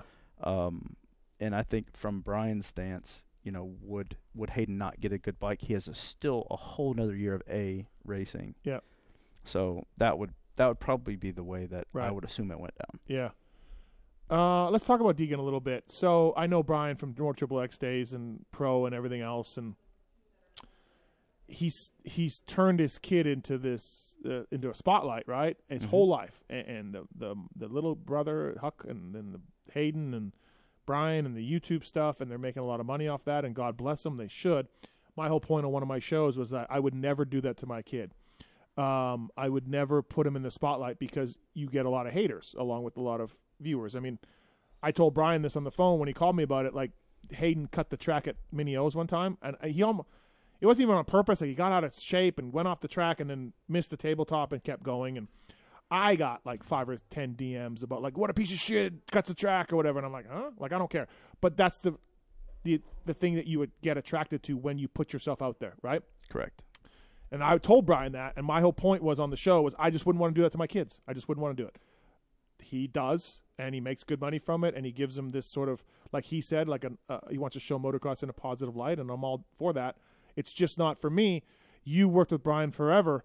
Uh, uh, that's how you started, right? With, with Twisted and everything. What's your take on that that family and the spotlight and and all the things that they do, good and bad, uh, that they attract uh, with their platform? So I don't think that that platform is for everyone. Yeah. Um, but it is for Brian. Um, Yeah. Well, and and because I mean, yeah, it's just so, rode a bike over a finish line. it's so natural. yeah. Uh, I mean, I I've I'm intimate. I've spent a lot of time with him. You Yeah. know, uh, I I'd be in his shop there working on something, and then Hudson's like got a hammer and he's hitting something, and I'm just like, God, it's kind of annoying. Like, can you stop? Yeah. And then Brian gets his phone out and films it, and then later that night I'm at home hanging out with my wife and kids and whatever, and I see it come up, and everybody's like, Oh, look at that, that's cool. Yeah. And so he just has that knack and that vision to see something and give access to s- things in his life that are cool that he is okay with sharing. And there's a lot that he doesn't, you Mhm. know. Um, but for him, it just works. He understands the vision. He understands that people He's built Like- something, man. yeah, Yeah. and yeah. and I aspire to be a, more like him. You know, I'll I'll sometimes I'll do like live Instagram live or something, and it's Mhm. more or less I'm thinking about him, right? I'm like, Yeah, oh yeah, yeah, Brian would probably be showing this is cool, and um and I can't do it as cool as he does, but more or less like I I, I wish I was better at having that, yeah. letting people see access to like, hey, if if a motor did break, like, hey, dude, this is what happened, Yeah, you know. But yeah. like, there's there's money and sponsors and Yeah, stuff that really, like really can't. prevent a lot of that stuff. Mhm. But I could show a lot more, and I think people would like to see it. So I, I definitely do try to step out of my box, right. but I don't. I don't have the same box he has. He's just good at it, and he's okay with it. Yeah, it's quite a thing he's built for sure. And Haiden's a great rider. I mean, he's going to win championships. And then Hailie was what most popular NASCAR driver of Yeah, the year. Right, So whatever, I mean, all of his his efforts are retardedly working. Um, are any of the other OEMs ever going to turn their 250 motor backwards? Uh, I don't know about that. I mean, they're all at at the I highest mean, level. They're all everyone's chasing Yamaha, right? well. So I'll, I'll say this for for Yeah. argument's sake because it's really relevant. Yeah. I'm just Um, going to start yelling Blue Crew into the mic, but go ahead. That's okay. I, I love Yamaha as well, so I'm on that page too. But look at look at it this way. So we've provided a lot of fast engines for a lot of years Yep. to a lot of lesser riders that Mhm. aren't Ken Roczen, right? And I will say, and this may get me in trouble, but we were the the team was actively reaching out to some high level riders to come and test the bike, and they got blown off. You know, no, like I we I'm like, hey, we're building a bike for so and so. I won't Yep. blast the rider, but hey, you know, we're gonna do a test with so and so, and then um, I would hear back, yeah, he ain't riding a bike. You know, he ain't showing up. Um, and so for those guys that didn't show up, I can tell you that I was told that they called after the Kenny signing, and after Kenny's been laying down the wood at Florida Yeah. on a bike that they were too good to ride, and um, and now are like, hey, what do you think about that? You know, other Yeah, spot you guys yeah, got open. yeah. So you can provide fast bikes. Uh, but whenever you put the right riders on the bike at the right time is Mhm. whenever everything really comes together. So, like, let's look at RMZ 450 and put Ken Roczen on it. Now all of a sudden he's Yeah. gonna be good. Yeah. he's Ken Roczen. Right. Like, So you're saying that, you know, well, I mean, we know this. You, uh, a, a great rider can win on anything. Right. You know, uh, but I do think the star guys in that 250 class have a leg up. Not as much as they did at one time. It's closer. yeah, it's, It's leveled. closer. It's Yeah. leveled more. Yep. Um, uh, yeah, I'm not. By no means can I say they have a bad motorcycle. no, yeah, yeah, obviously it yeah. speaks for itself. Yep. But they are also really clever, more so at putting the right guys on the bike at the right time. Um, and I just think that design, when you look at that design, you know, a gravity force fed throttle body down into the Mm-hmm. front, sucking tons of air, Mm-hmm. as much air as it possibly could want. It just makes sense why it makes so much horsepower, right? Yeah. Yeah, yeah, and I'll, I will also tell you and vouch for Star on this one. The Yamaha YZ250 isn't the easiest bike to make fast. Oh, okay. Yeah. Um, we have wasted a lot of money at testing a lot of Yeah, yeah. things. To uh, Is it because there's not much room in there, or what? Like, it, it it's very specific about it what it wants. Okay. What it wants. Yeah. Uh, you don't just breathe on it and get a bunch of torque. Okay. I mean that bike. Um, Star's been building the same bike, hyper focused for a lot of years. So I would Mhm. assume that they have a really good setup Yep. uh, with just you know hammering down on Yeah. one bike knowing what, knowing with what, budget Yep. and just going and going and going. Uh, so that's an attribute of where they've gotten to where they are. Yep. Um, but from product, if, if you're like if you're the backyard mechanic and you're just going to start buying some aftermarket parts and try to like combo something Mhm. together, you're not guaranteed a good bike. Yeah, yeah. Uh, it, You can make it, worse. It well, I mean, there's uh, since the bike sells, a lot of people make parts for it. So I wouldn't say it'd, it'd be difficult to make it worse than Yep, stock. yep. But to make it as close as a Star bike or even a Club MX bike or whatever, you know, it's there, you're going to put in a lot of effort Right. unless right. you're just taking somebody else's stuff and Yeah. like yeah. saying, "Hey, this works." I think I got everything I need. All All right. my questions. Anything else? Did we cover everything? No, I, I think that's it, man. Okay. I, I really appreciate the e-bike ride today. That Yeah. Tazer was phenomenal. Yeah. No. Thanks and for it's reaching out. right into my wallet as this thing There we goes go. further. There we go. Well, you know Jeb and Christy, so you're already Yep. dialed with, with the intense people. So I Yep. don't- I don't know how to do anything. Yeah. Yeah. Um, no, uh, I appreciate man coming out and um, uh, thanks for doing this. Thanks for educating my listeners. I think more than anything, and check out Jamie's uh, full pod about his full like Bobby Hewitt career, KTM career, Nick Wey. Love Nick Wey. Love Nick Wey. Yep. Yeah, I got his check up there. Uh, the privateer check, twenty five thousand dollars. The fake plastic check. I want the real one though. I think he's think he's gonna give me one or no. I think he probably would. Yeah, He's nice enough maybe. and Uh, handsome. Yeah. NYK. Uh, all right, Jamie. Twisted Development. Please check it out. Uh, thanks for your time, man. Really appreciate it. Thanks for coming by. Yeah. Thanks. Thanks to Jamie Ellis from Twisted Development for that cool talk. And recently, we had some uh, employees of Pulp MX at a uh, Christmas dinner, including a couple of guys named Swizcore and Moser. And we will uh, get into that and more here on this little podcast. I had them up in the studio and we rapped for a little bit about the evolution of pulp and where it started and where it's going and all of that kind of stuff. So thank you again for listening to Jamie Ellis, and uh, thank you again to Fly Racing, flyracing.com for more information on that. And uh, here's myself and Swizcore and Moser uh, breaking bread about the Pulp MX dinner where we broke bread. All right, here we go. And now for something a little different on the uh, Fly Racing Racer X podcast. Uh, coming up on 15 years of podcasts when you include the Steve Matthes show that I started in 2008, first ever guest Chad Reed, uh, the Pulp MX show, uh, 2010, and uh, we are in 2022 right now, and then of course next year we'll be 15 years deep of doing podcasts.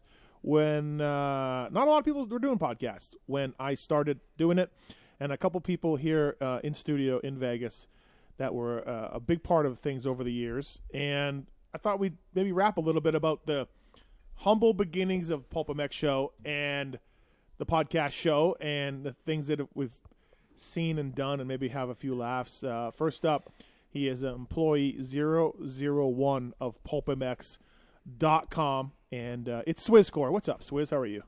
Doing great, great. Glad to be here, my buddies. Uh, also here, of course, a guy that eh, he was on the payroll for a little while.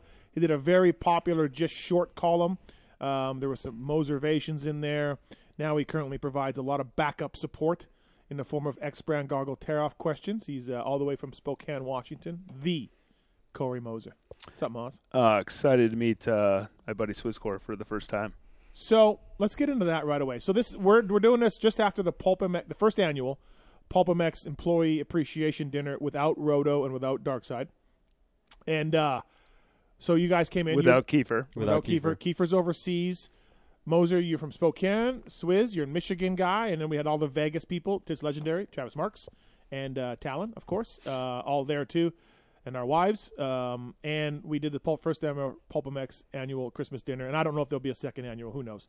But for now, so briefly, uh, we'll get into this more. But Swizz, you started helping me in like 09, uh, 2009 ish, right? Yep. and Moser, you came around 2010, 2011, something like that.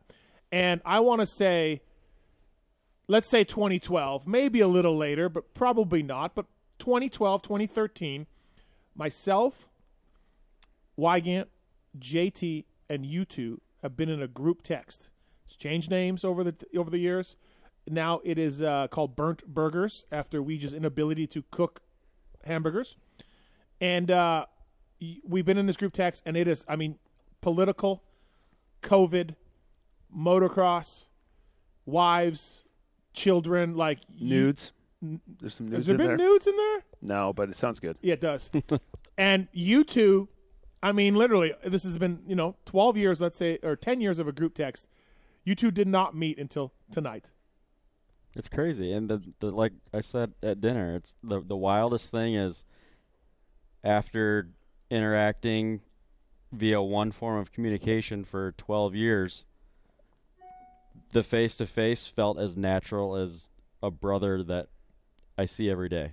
It was there was no awkwardness or there wasn't even really any like it wasn't like exciting. It was just like there's my brother. There's Moser. There's my guy. right. Yeah, it's weird that uh, you can know somebody so well and have never had met them. Never met him. But- yeah, I mean, because you know the wives, the kids, Yeah, like we, you know all the stuff we talked about. we know yeah a lot. Swizz get some sleep. We we know a lot about each other. Probably too much that we need, more than we need to know. But Ne- and never met. yeah, and I mean, I would I trust Swizcore with you know a lot, Right. and uh, yeah, so it's finally fun to actually touch the guy. Yeah, I can't it- believe you both flew here. Like, I mean, I, I, I put it out as a kind of a joke, you know, Pulp MX employee dinner, and both of you were like, "Yeah, sure." And then, Swizz, you don't travel much at all. You got four kids. Yeah. You don't even go to Redbud, as I like to say over and over. Something always comes up. Um, and Mo's, you don't, you know, you're busy too. You you own a business and everything, and like, I can't believe you guys both came here. That's amazing. It's awesome, but I can't believe you both made it. Yeah, I mean, a free dinner was not the reason I came down. No. Uh, Swizcore making it was it was definitely like for me the the biggest reason to make it. Yeah. it's an easy flight for me, Yeah, not yeah. anywhere near what he had to go through to be No. here. But uh, I was like, if he's going to make it, I'm going to make it for sure. Yeah, so it's pretty cool that you guys got to meet for the first time. I'm gonna put a post up about it. Um, and then yeah, like you know the Vegas division of Marks and Talon and Mr. Legendary. You know all all integral parts of the Pulp MX show over the years. Right starts. We start out in 2010 with no phone call guy, just me, Paul Lindsay.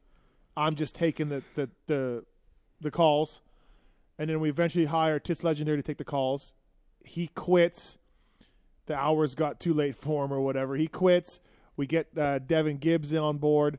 Then Gibbs uh, goes away, and then uh, Tits says, "Hey, my buddy Travis wants to do it." And then we get Travis on board, and then Travis and Talon had a shootout, and we picked Travis. But then we went to the YouTube videos, and we needed a guy to answer the phones because Mark's did the videos, and then so we called Talon up, and here we go. Here's our current incar- incarnation of of the Pulp MX show. Uh, I liked. I made a joke tonight at dinner, like, like Talon was like Talon tried out, so he doesn't really count. But basically, uh, Tis Legendary's brother got him involved into meeting me, and then me saying, "Hey, do you want to answer the phones?" And Moser, you saw Weege and I at Seattle Supercross and bought us beers, and then we met you that way. And Swizz, you sent an email saying, you know, hey, I used to be in a band. Do you want some bumper music Yep. for your podcast in 08 or 09 or whatever? Yeah. So everyone except for Talon has basically been dragged into Pulp MX employment. Yeah. It's been great. No one has seeked it out. Yeah, going through the stories at dinner tonight was pretty hilarious, right? Just like, okay, well, how did you get involved? Yeah. and all the stories are pretty funny.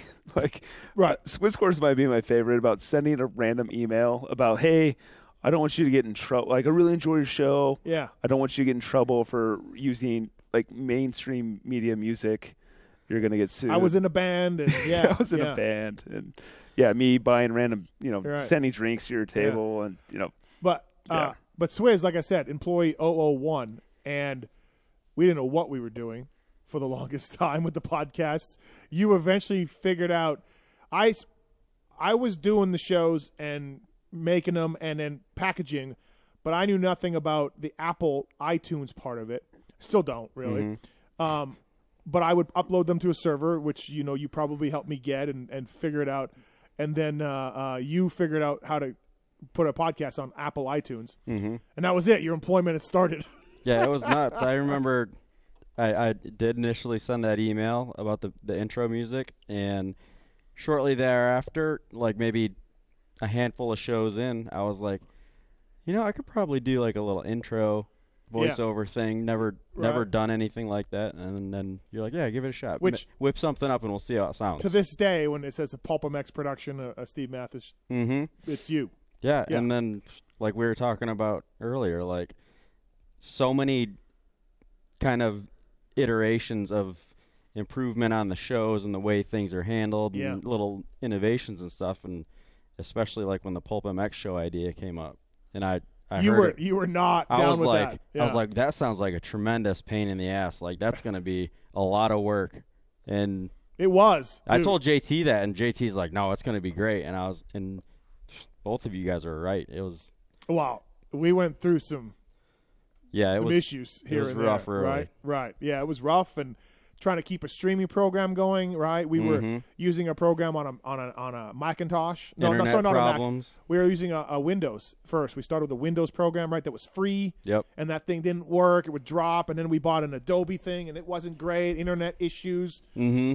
sound issues. Yeah, we really never knew how to set up that Adobe Streamer properly, and could never find anybody that could. Yeah. And then when Trav came on, he's like, "Don't use that. Use this," and Yeah. he knew how to manipulate Yeah. that perfectly. Yeah, Travis Marks was definitely a huge step in making everything run a lot smoother for Mhm. us because your background's web design. It's not so much, you know, Yeah. servers and audio issues. You know what I mean? And streaming. Yeah, the coding web side guy, for yeah, Trav yeah. is like it's crazy. We like we have so many little pieces in pulp, and every every person that's part of it feels like a, a specific niche. Yeah, yeah. And Moser, um, you know, you were writing for us for a long time. You actually started. You developed, innovated. Some say the text interviews that still gets used by RacerX today. Yeah, it gets used a lot now, which is ironic. Um, But you were just too lazy to type it out, so you just would screenshot. Well, I mean, yeah, I mean, I was never a writer per se, so I mean, it started with me like I didn't like you and Watson started the X brand questions, and I could see you were struggling with the questions, and so I was like, hey, like, do you mind if I send some in? And Yeah. like, yeah, yeah, sure, great, Right. and they were so good that you just Kept it going. yeah, never. Yeah, I never stopped, and um, yeah, that developed into, anyways, writing an article, and yeah, the text. I don't know how it really developed into that. You were just too t- too busy to, Yeah, to type too it out, and you were like, "Can you just screenshot the texts?" yeah, And we're you're- like, "Okay, I guess." Mo- and Swizz, you had to build it all. Yeah, it was. It, I mean, it was. It made it. It made it really easily automatable Yeah, doing it that Yeah. way too. well, I think it was actually more access to the writers, right? Like, I mean, writers are impossible to get a hold yeah, of, yeah. and I didn't have a way to interview them. How about some of them who knew no idea who you were? You were just like, "Hey, this is Corey Moser from Pulp MX." Well, and then when it turned into like me interviewing the like just short, like the yeah, guys that yeah, just weren't qualifying for the race, right. which was actually a pretty good idea at I- the a- time. a really good idea. Yeah. Yeah, um, like over the years, I would lose track of these guys because they're not name like hmm name guys, and I'd go to text them and realize I already had their number and I had already interviewed them before. so I, I like you know I go to inter you know I go to text somebody and I'm like oh shit I've already interviewed this guy before like I'd have to like scroll back through Yeah. and be like okay I'm going to interview him the same questions but and then there was also that period when it got to the point where the guys would be like looking forward to your text. Like I was expecting Yeah, this. yeah, this is coming yeah, up. I yeah, knew I was gonna yeah. hear from you. right. yeah, like the A Rays or I think Cade too. right. They're like, uh, uh, they're like, man, I was rolling around in the third place in the LCQ, and I was like, God damn it, I got to talk to Moser. fucking Moser's gonna right, take it. right, Because right. there was a couple where I had like two, three in a row, the Yeah. same guy, Yep. same like, and they were. Yeah. Did anybody ever blow you off really bad? I'm trying to think of anyone really. I can't think of anyone that really blew me off too bad. I definitely overstepped a couple times. Weston Peick, I Weston Peick. I remember they had all those weird or funny like uh like when he was like doing that kick.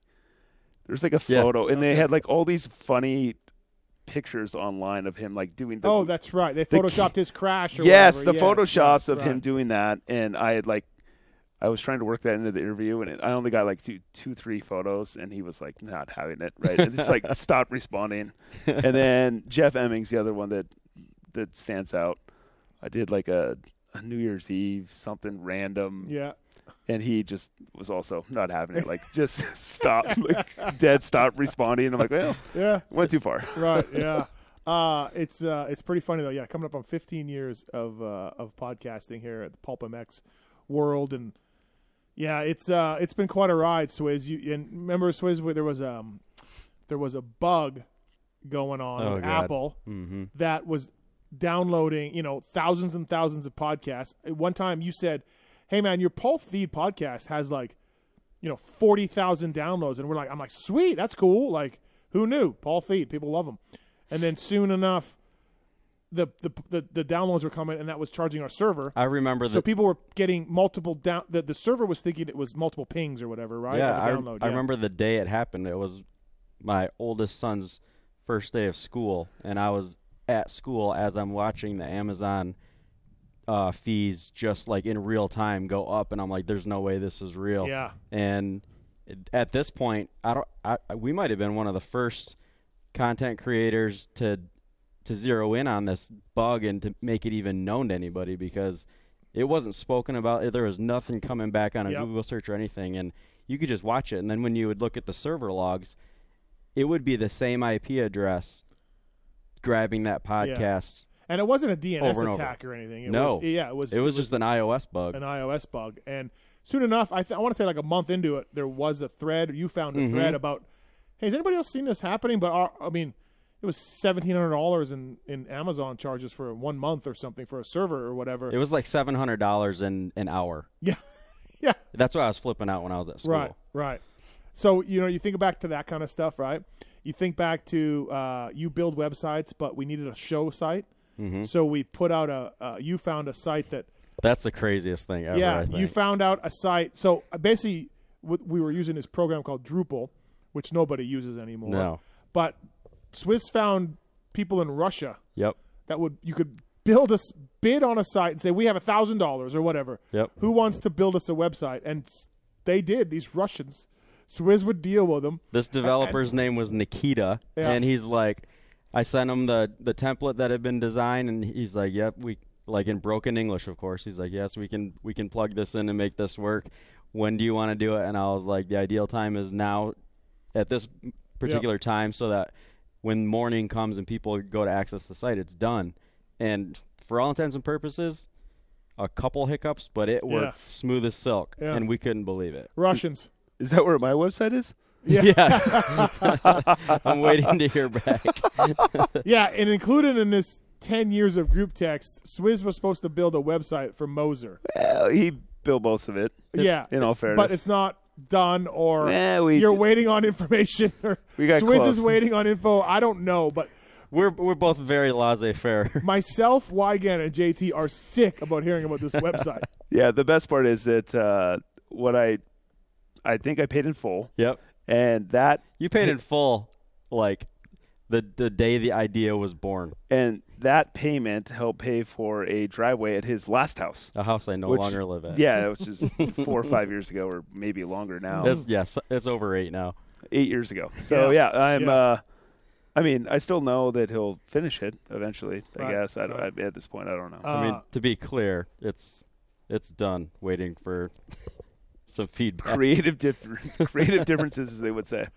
But uh, yeah, so those guys, we went through that. They built us a site. You built me a site at one point.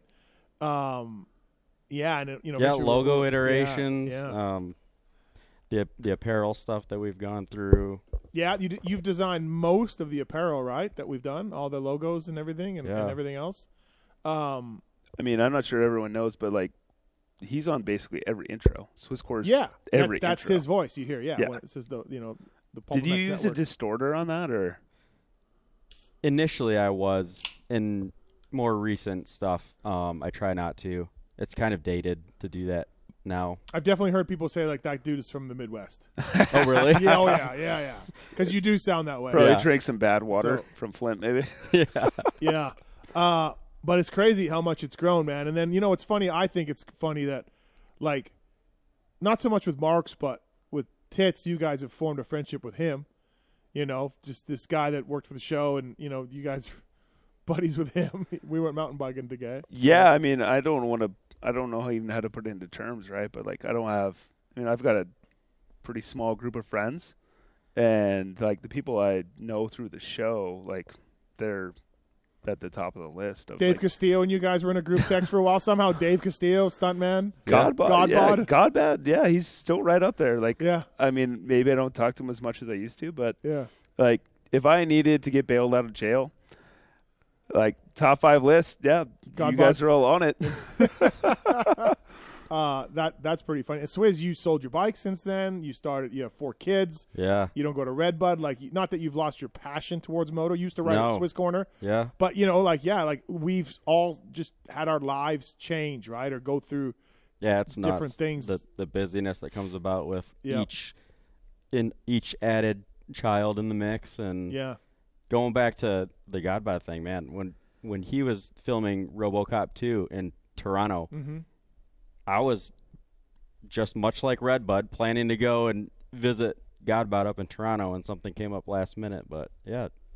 the- yeah, The Yeah. friendships through this show are Right. just nuts. yeah, Well, and like we were talking earlier about like the inside jokes that are you know talked about on the show to just go back you know Yeah. fifteen years or twelve years or whatever it is. all the stories. Yeah, Yeah, and I mean, at this point, you wonder how many people. Like I've listened to every Pulp MX show, and I would damn near every podcast that you've done. mm-hmm. You know, um, I can't keep up with all of them anymore because you have so many. But you know, so short of like the fantasy ones, I think I've listened to almost all of them. And like, how many people have done that? Like, yeah. Yeah, the, That's- the, the, the, the amount of people, and that's why when I meet people at races and stuff, they they feel like they know me or my wife because you just, I've been in their ears for 15 years. Yeah. You know what I mean? Of just Yeah. talking and and then you know all the things that come up in the course of a year of podcasting, right? And all the Mhm. ins and outs and Chick Fil A and Watson and and uh, so many stories. Dune Goon and hey, so uh, Marks had just started with Pulp answering the phones, and he claimed that he could do a backflip, that he could learn one, and Randy Richardson knew Travis Pastrana, and then I said, Swizz, you have the video camera because we had Pulp MX made a video camera purchase at one point. Mhm. oh, Now- small man, big heart. Yep. Yeah, yeah. Uh, well, uh, let me talk about that too later on. And I'm like, Swizz, you have the video camera, so you have to fly to Maryland and watch our new phone guy maybe die, but whatever, get it all on camera. I was And- so down for that. and you never met Travis before, and Nope. you just showed up, and you guys were at Pastrana's for two days, and it's on YouTube. Marks does a backflip, and Travis teaches him how to do it, thanks to Randy. And Travis couldn't have been any cooler, right? Nope.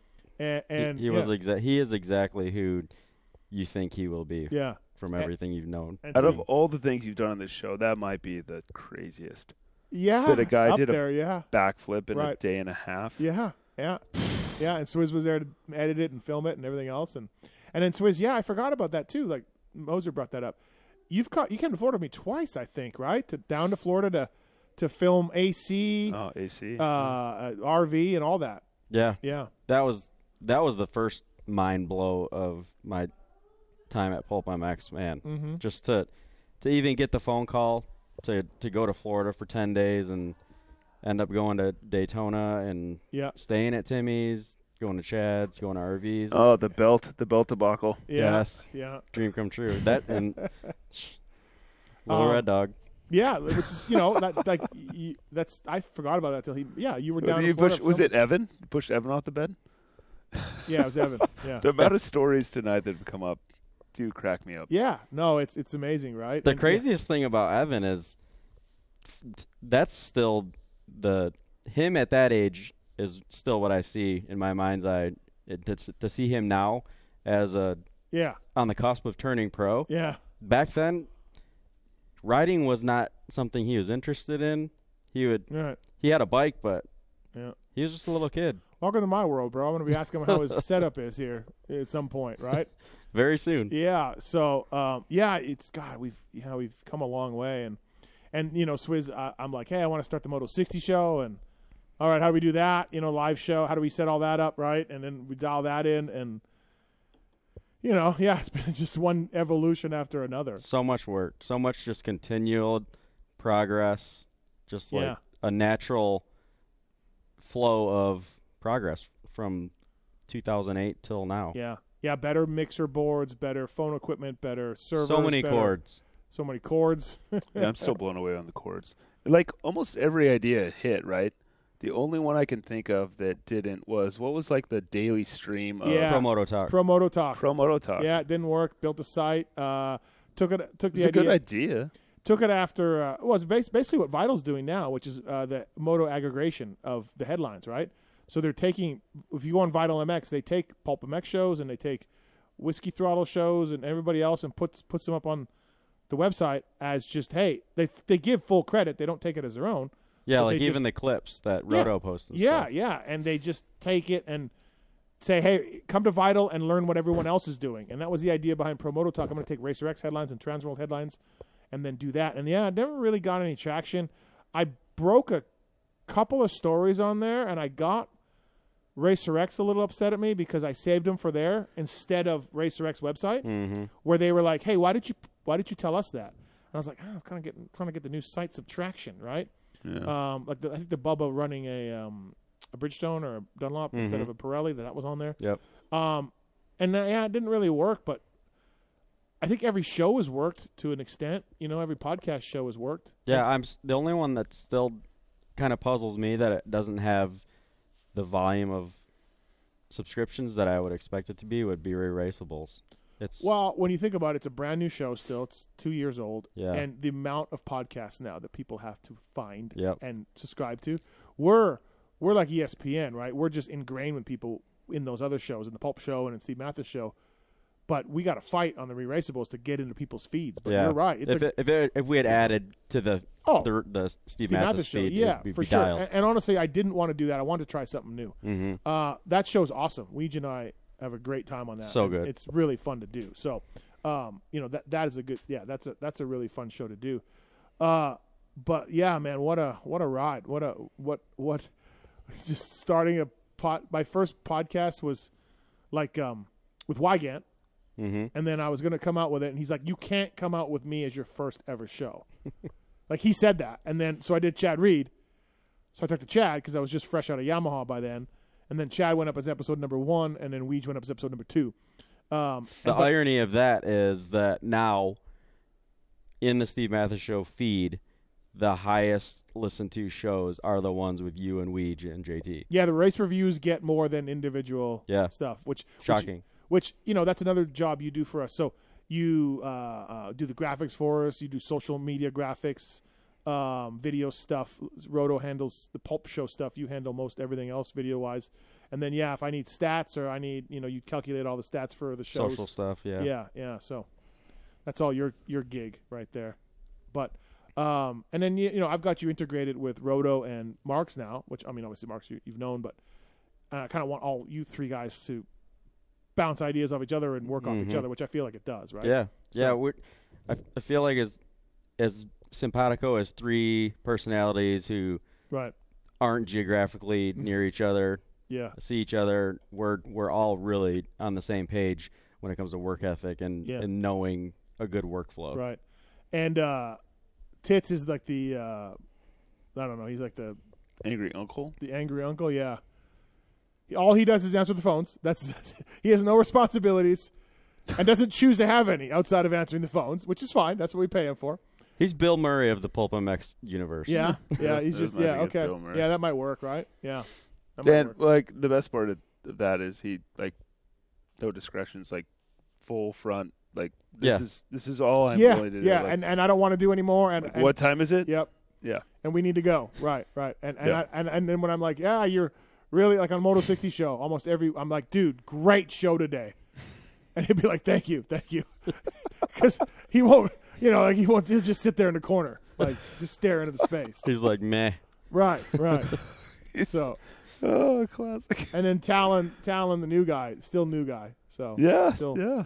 still learning. He's the got a little bit of tits in him. Yeah, he does. He does. Yeah. Just kind of like you. What I am is what you get. You yeah. see what you get. I'm punching There's, the like, no clock, man. surprise. I'm Yep. punching the clock. Uh, you know, I'm here, but I Get may not. done. I may not all be here. Yeah, I mean, they show up every week, so I mean, Yeah, yeah, no, for sure. um, and then uh, you know, I, the show really started taking off with Watson. Obviously, Paul Lindsay split. Watson came on board. He brought some sponsors, including the late Coy Gibbs, right? And uh, and Watson was early, like those first couple years of Kenny. If people want to go back and listen to the archives, like he is a loose cannon. Mm-hmm.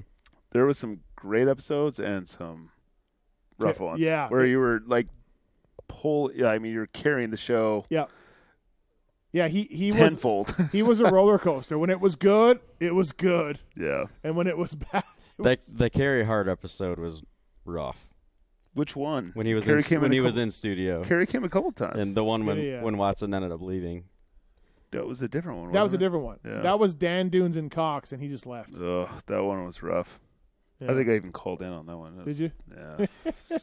one of my one of my life regrets. God, you think about all that stuff we've done, right? All and then we, you know, we had a couple porn stars in studio. We had uh, uh, Mercedes Terrell uh, came in. Brady Bowers came in. We had you know Monster Girls. Yep. Uh, we've had a vari- uh, Kelli Stavast came in. That's what I was gonna say. yeah. Um, you know, she's she's big time now. She's big time NASCAR uh, Mhm. pit reporter. So, um, yeah, it's funny to see. I think all the people have come through the studio or whatever at one point. I wish you- we still had that clip that was lost in real time when Watson and Lindsay almost came to blows. Yeah. show nine, I think. Yeah, yeah, show seven or nine. Or, yeah. and then with the server dropped out, and it's like forty five minutes is gone. Lizzie, Um, Lizzie Bowers?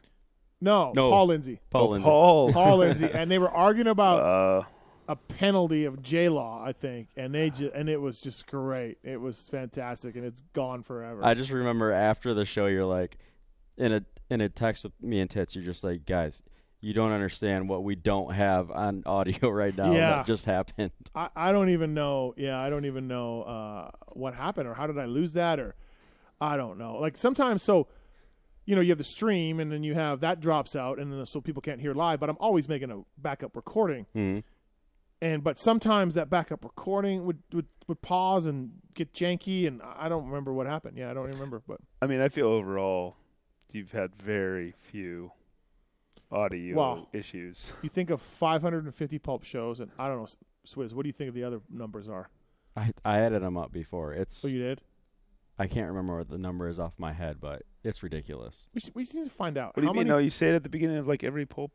No, but he just rounds it up. I know. No, that was Oh, oh yeah. that's downloads, but actual yeah, it does it does say in the intro of the Steve Matthes show how many shows there are. Yeah, but Yeah, but how way many more than years- that now. How many years old is that? There's- That's only two now. And what if you count the Two Moto years six- old, What if you bro. count the Moto, Moto 60 and you count the privateer shows?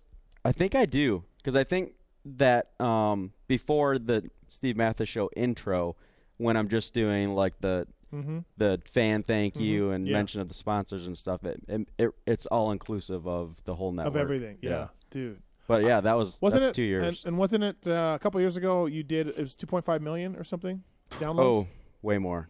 was it way more? Yeah, it's it was it was closer to 18. I think the last time I did it. 18 million. Yeah. It's crazy. Think Oh. about that. Number- Oh, I don't want to forget to bring up the year in podcast. oh, oh, year yeah. in review, Year in review. Yeah, How many years did we do it? Two or three? Four. Four? yeah. I think two or three, but And they were good. people enjoyed them. I'm not gonna lie. They were I miss them. Yeah, yeah. And so now I'm gonna go on my rant because I got to go to the bathroom. I the, the didn't, race tech I didn't get fucked once, but twice. So, for people who knew the year in review, Moser would go through every show and clip it, well, clip the good ones. no. Originally, I'm not sure I did it all. We I would think we would do every other. Okay. Yeah, so it's, like it was definitely it's a lot of work, right? Yeah, so yeah. as you're listening to the show, anything you f- deem important, you would uh, note, and then you'd also have to like, so you'd have to like, if I'm driving, I'm trying to note that oh this this clip is important, and then also like explain what it is. Yeah, notating is the is the rough part. Yeah, that's the part. Anyways, so like you're doing this for an entire year, hmm and then Swizz Swizcore would have to like go through all of these clips, make it into a show. First couple years, I think we even you like would call me or Mhm. and we'd like kind of debrief Yep. what happened first. Like, I mean, there was a lot of work involved. There's a lot. Yeah, I mean, even after all the shows were made, we to sit there and, and go through and cover the the clips that were coming up in each one. It was still a lot more work after I remember that. one year, yeah, we sat there for, and I was doing the least amount of work. We were just like listening to clips and going back through them several hours, hmm and you were cutting all this stuff. But the part that I'm still Yes. to this day bitter about is I did a whole year I thought you Oh. did too. Yep. Up, up, up, up. Just wait. A whole year of, of noting clips, and you're like, I'm too busy. I can't do it. Like, no, this is like going into the first of the year, like, bro, I can't do it. I'm like, no, you don't understand. I just spent 12 months, 12 months noting clips and marking them like with like the relevant like Yeah. donation of what they're about. And this was when Marks started started here, And he goes, Marks goes, okay, I'll do it next year. So a whole nother year goes by. I I note a whole nother year of clips. And Marcus goes, I'm too busy, I can't do it. So two fucking years. I'm driving around, stopping my workout, whatever the hell I'm doing while listening to the show, making like noting the times time stamping it, then making a note of what it's about. Right. So it's relevant to something. And neither one of them got used. For two years of my life, they didn't get used. I'm still a little bitter. I don't know how many years ago this was. Valid. It's Oh, valid. man. It's totally valid. And the the only part that pisses me off is like the year interviews. They're good. Like I would go back right now and listen to them, and they're still great. Yeah. Yeah. No, Like, I, I would the like to- highlights- I would like to do that. They're I- I- needed. I, I, yeah, I would like to do it. I feel like there's got to be someone out there with how big of a listener audience you have that can do this and get some sort of credit for it, class or something, you know, school or whatever, where they, you know, there's enough value there that they somebody would do it for some reason other than me being a dumbass and doing it two years in a row, and not getting any nothing out of it, not even the not even the value of getting to listen to it. we had a guy doing it like recently, and we were putting him up. Uh, we were saving him, right, Swizz? yeah, we they're they are saved. I, Oh, he was sending us a spreadsheet. Yeah, Um. I don't think he's done. He's done. it's done- been a while. It's I been think, a while. Yeah, I think he he's- got busy as well. happens, yeah. It's Yeah, weird. right. Weirdest thing. Poor Swizz. I plan. Poor Swizz, no, poor Moser. Ah, Swizz. I totally plan to to make that catalog, that back catalog of year interview shows up to current when time permits. I I fully they they've got to exist What do you mean?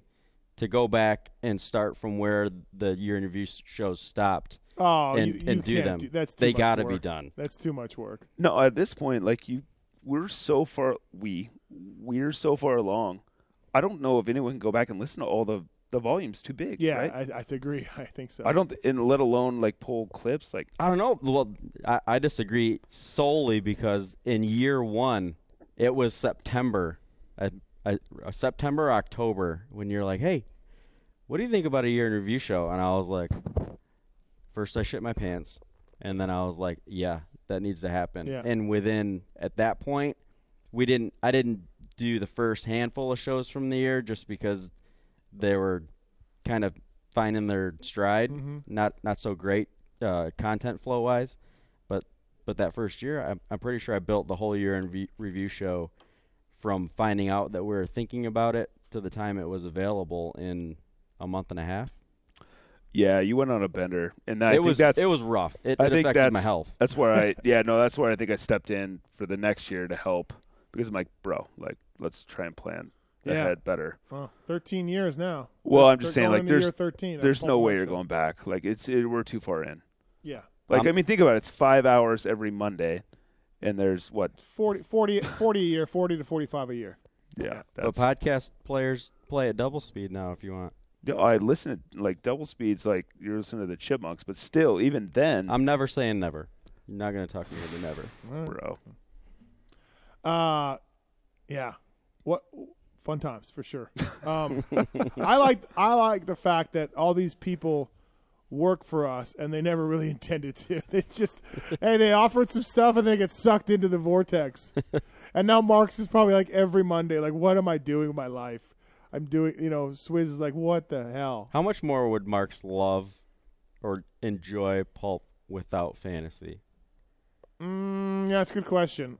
I, I do feel like he's got the fantasy thing rolling okay now, but the Dude, first couple of years, It took years off his life. oh, 100%. Yeah, he's dying a couple years early, yeah. for sure. which like we were talking about earlier though like anyone that's like in the code industry or some sort of like IT they generally underestimate the amount of work Yeah. something's Yeah. going to take Yeah.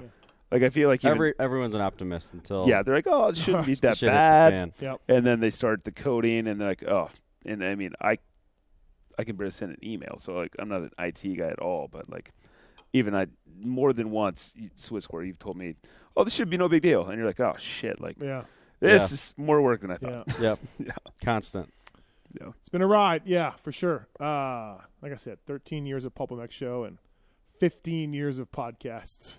So we're keeping going. Finally got to meet him in person. Yep. Love you, buddy. Yep. Yep. right back at you. Uh, thank you for coming in for the dinner. both Thank of you you. for Thank- having thanks us. for all your contributions to pulp, and of course, Marks and Tits and Talon and and past past workers and past people and Well, thank you for dinner. That was fun. yeah, yeah, it was fun Yes, to uh, to see you guys meeting each other and uh, and yeah, so it's finally happened.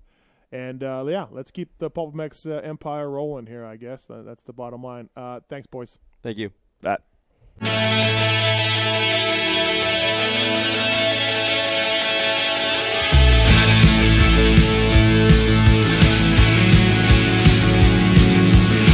This has been the Fly Racing Steve Matthes Show presented by Maxxis Tires, Renthal, Motosport.com, and Kouba Links on RacerXOnline.com. Thanks for listening and supporting our partners.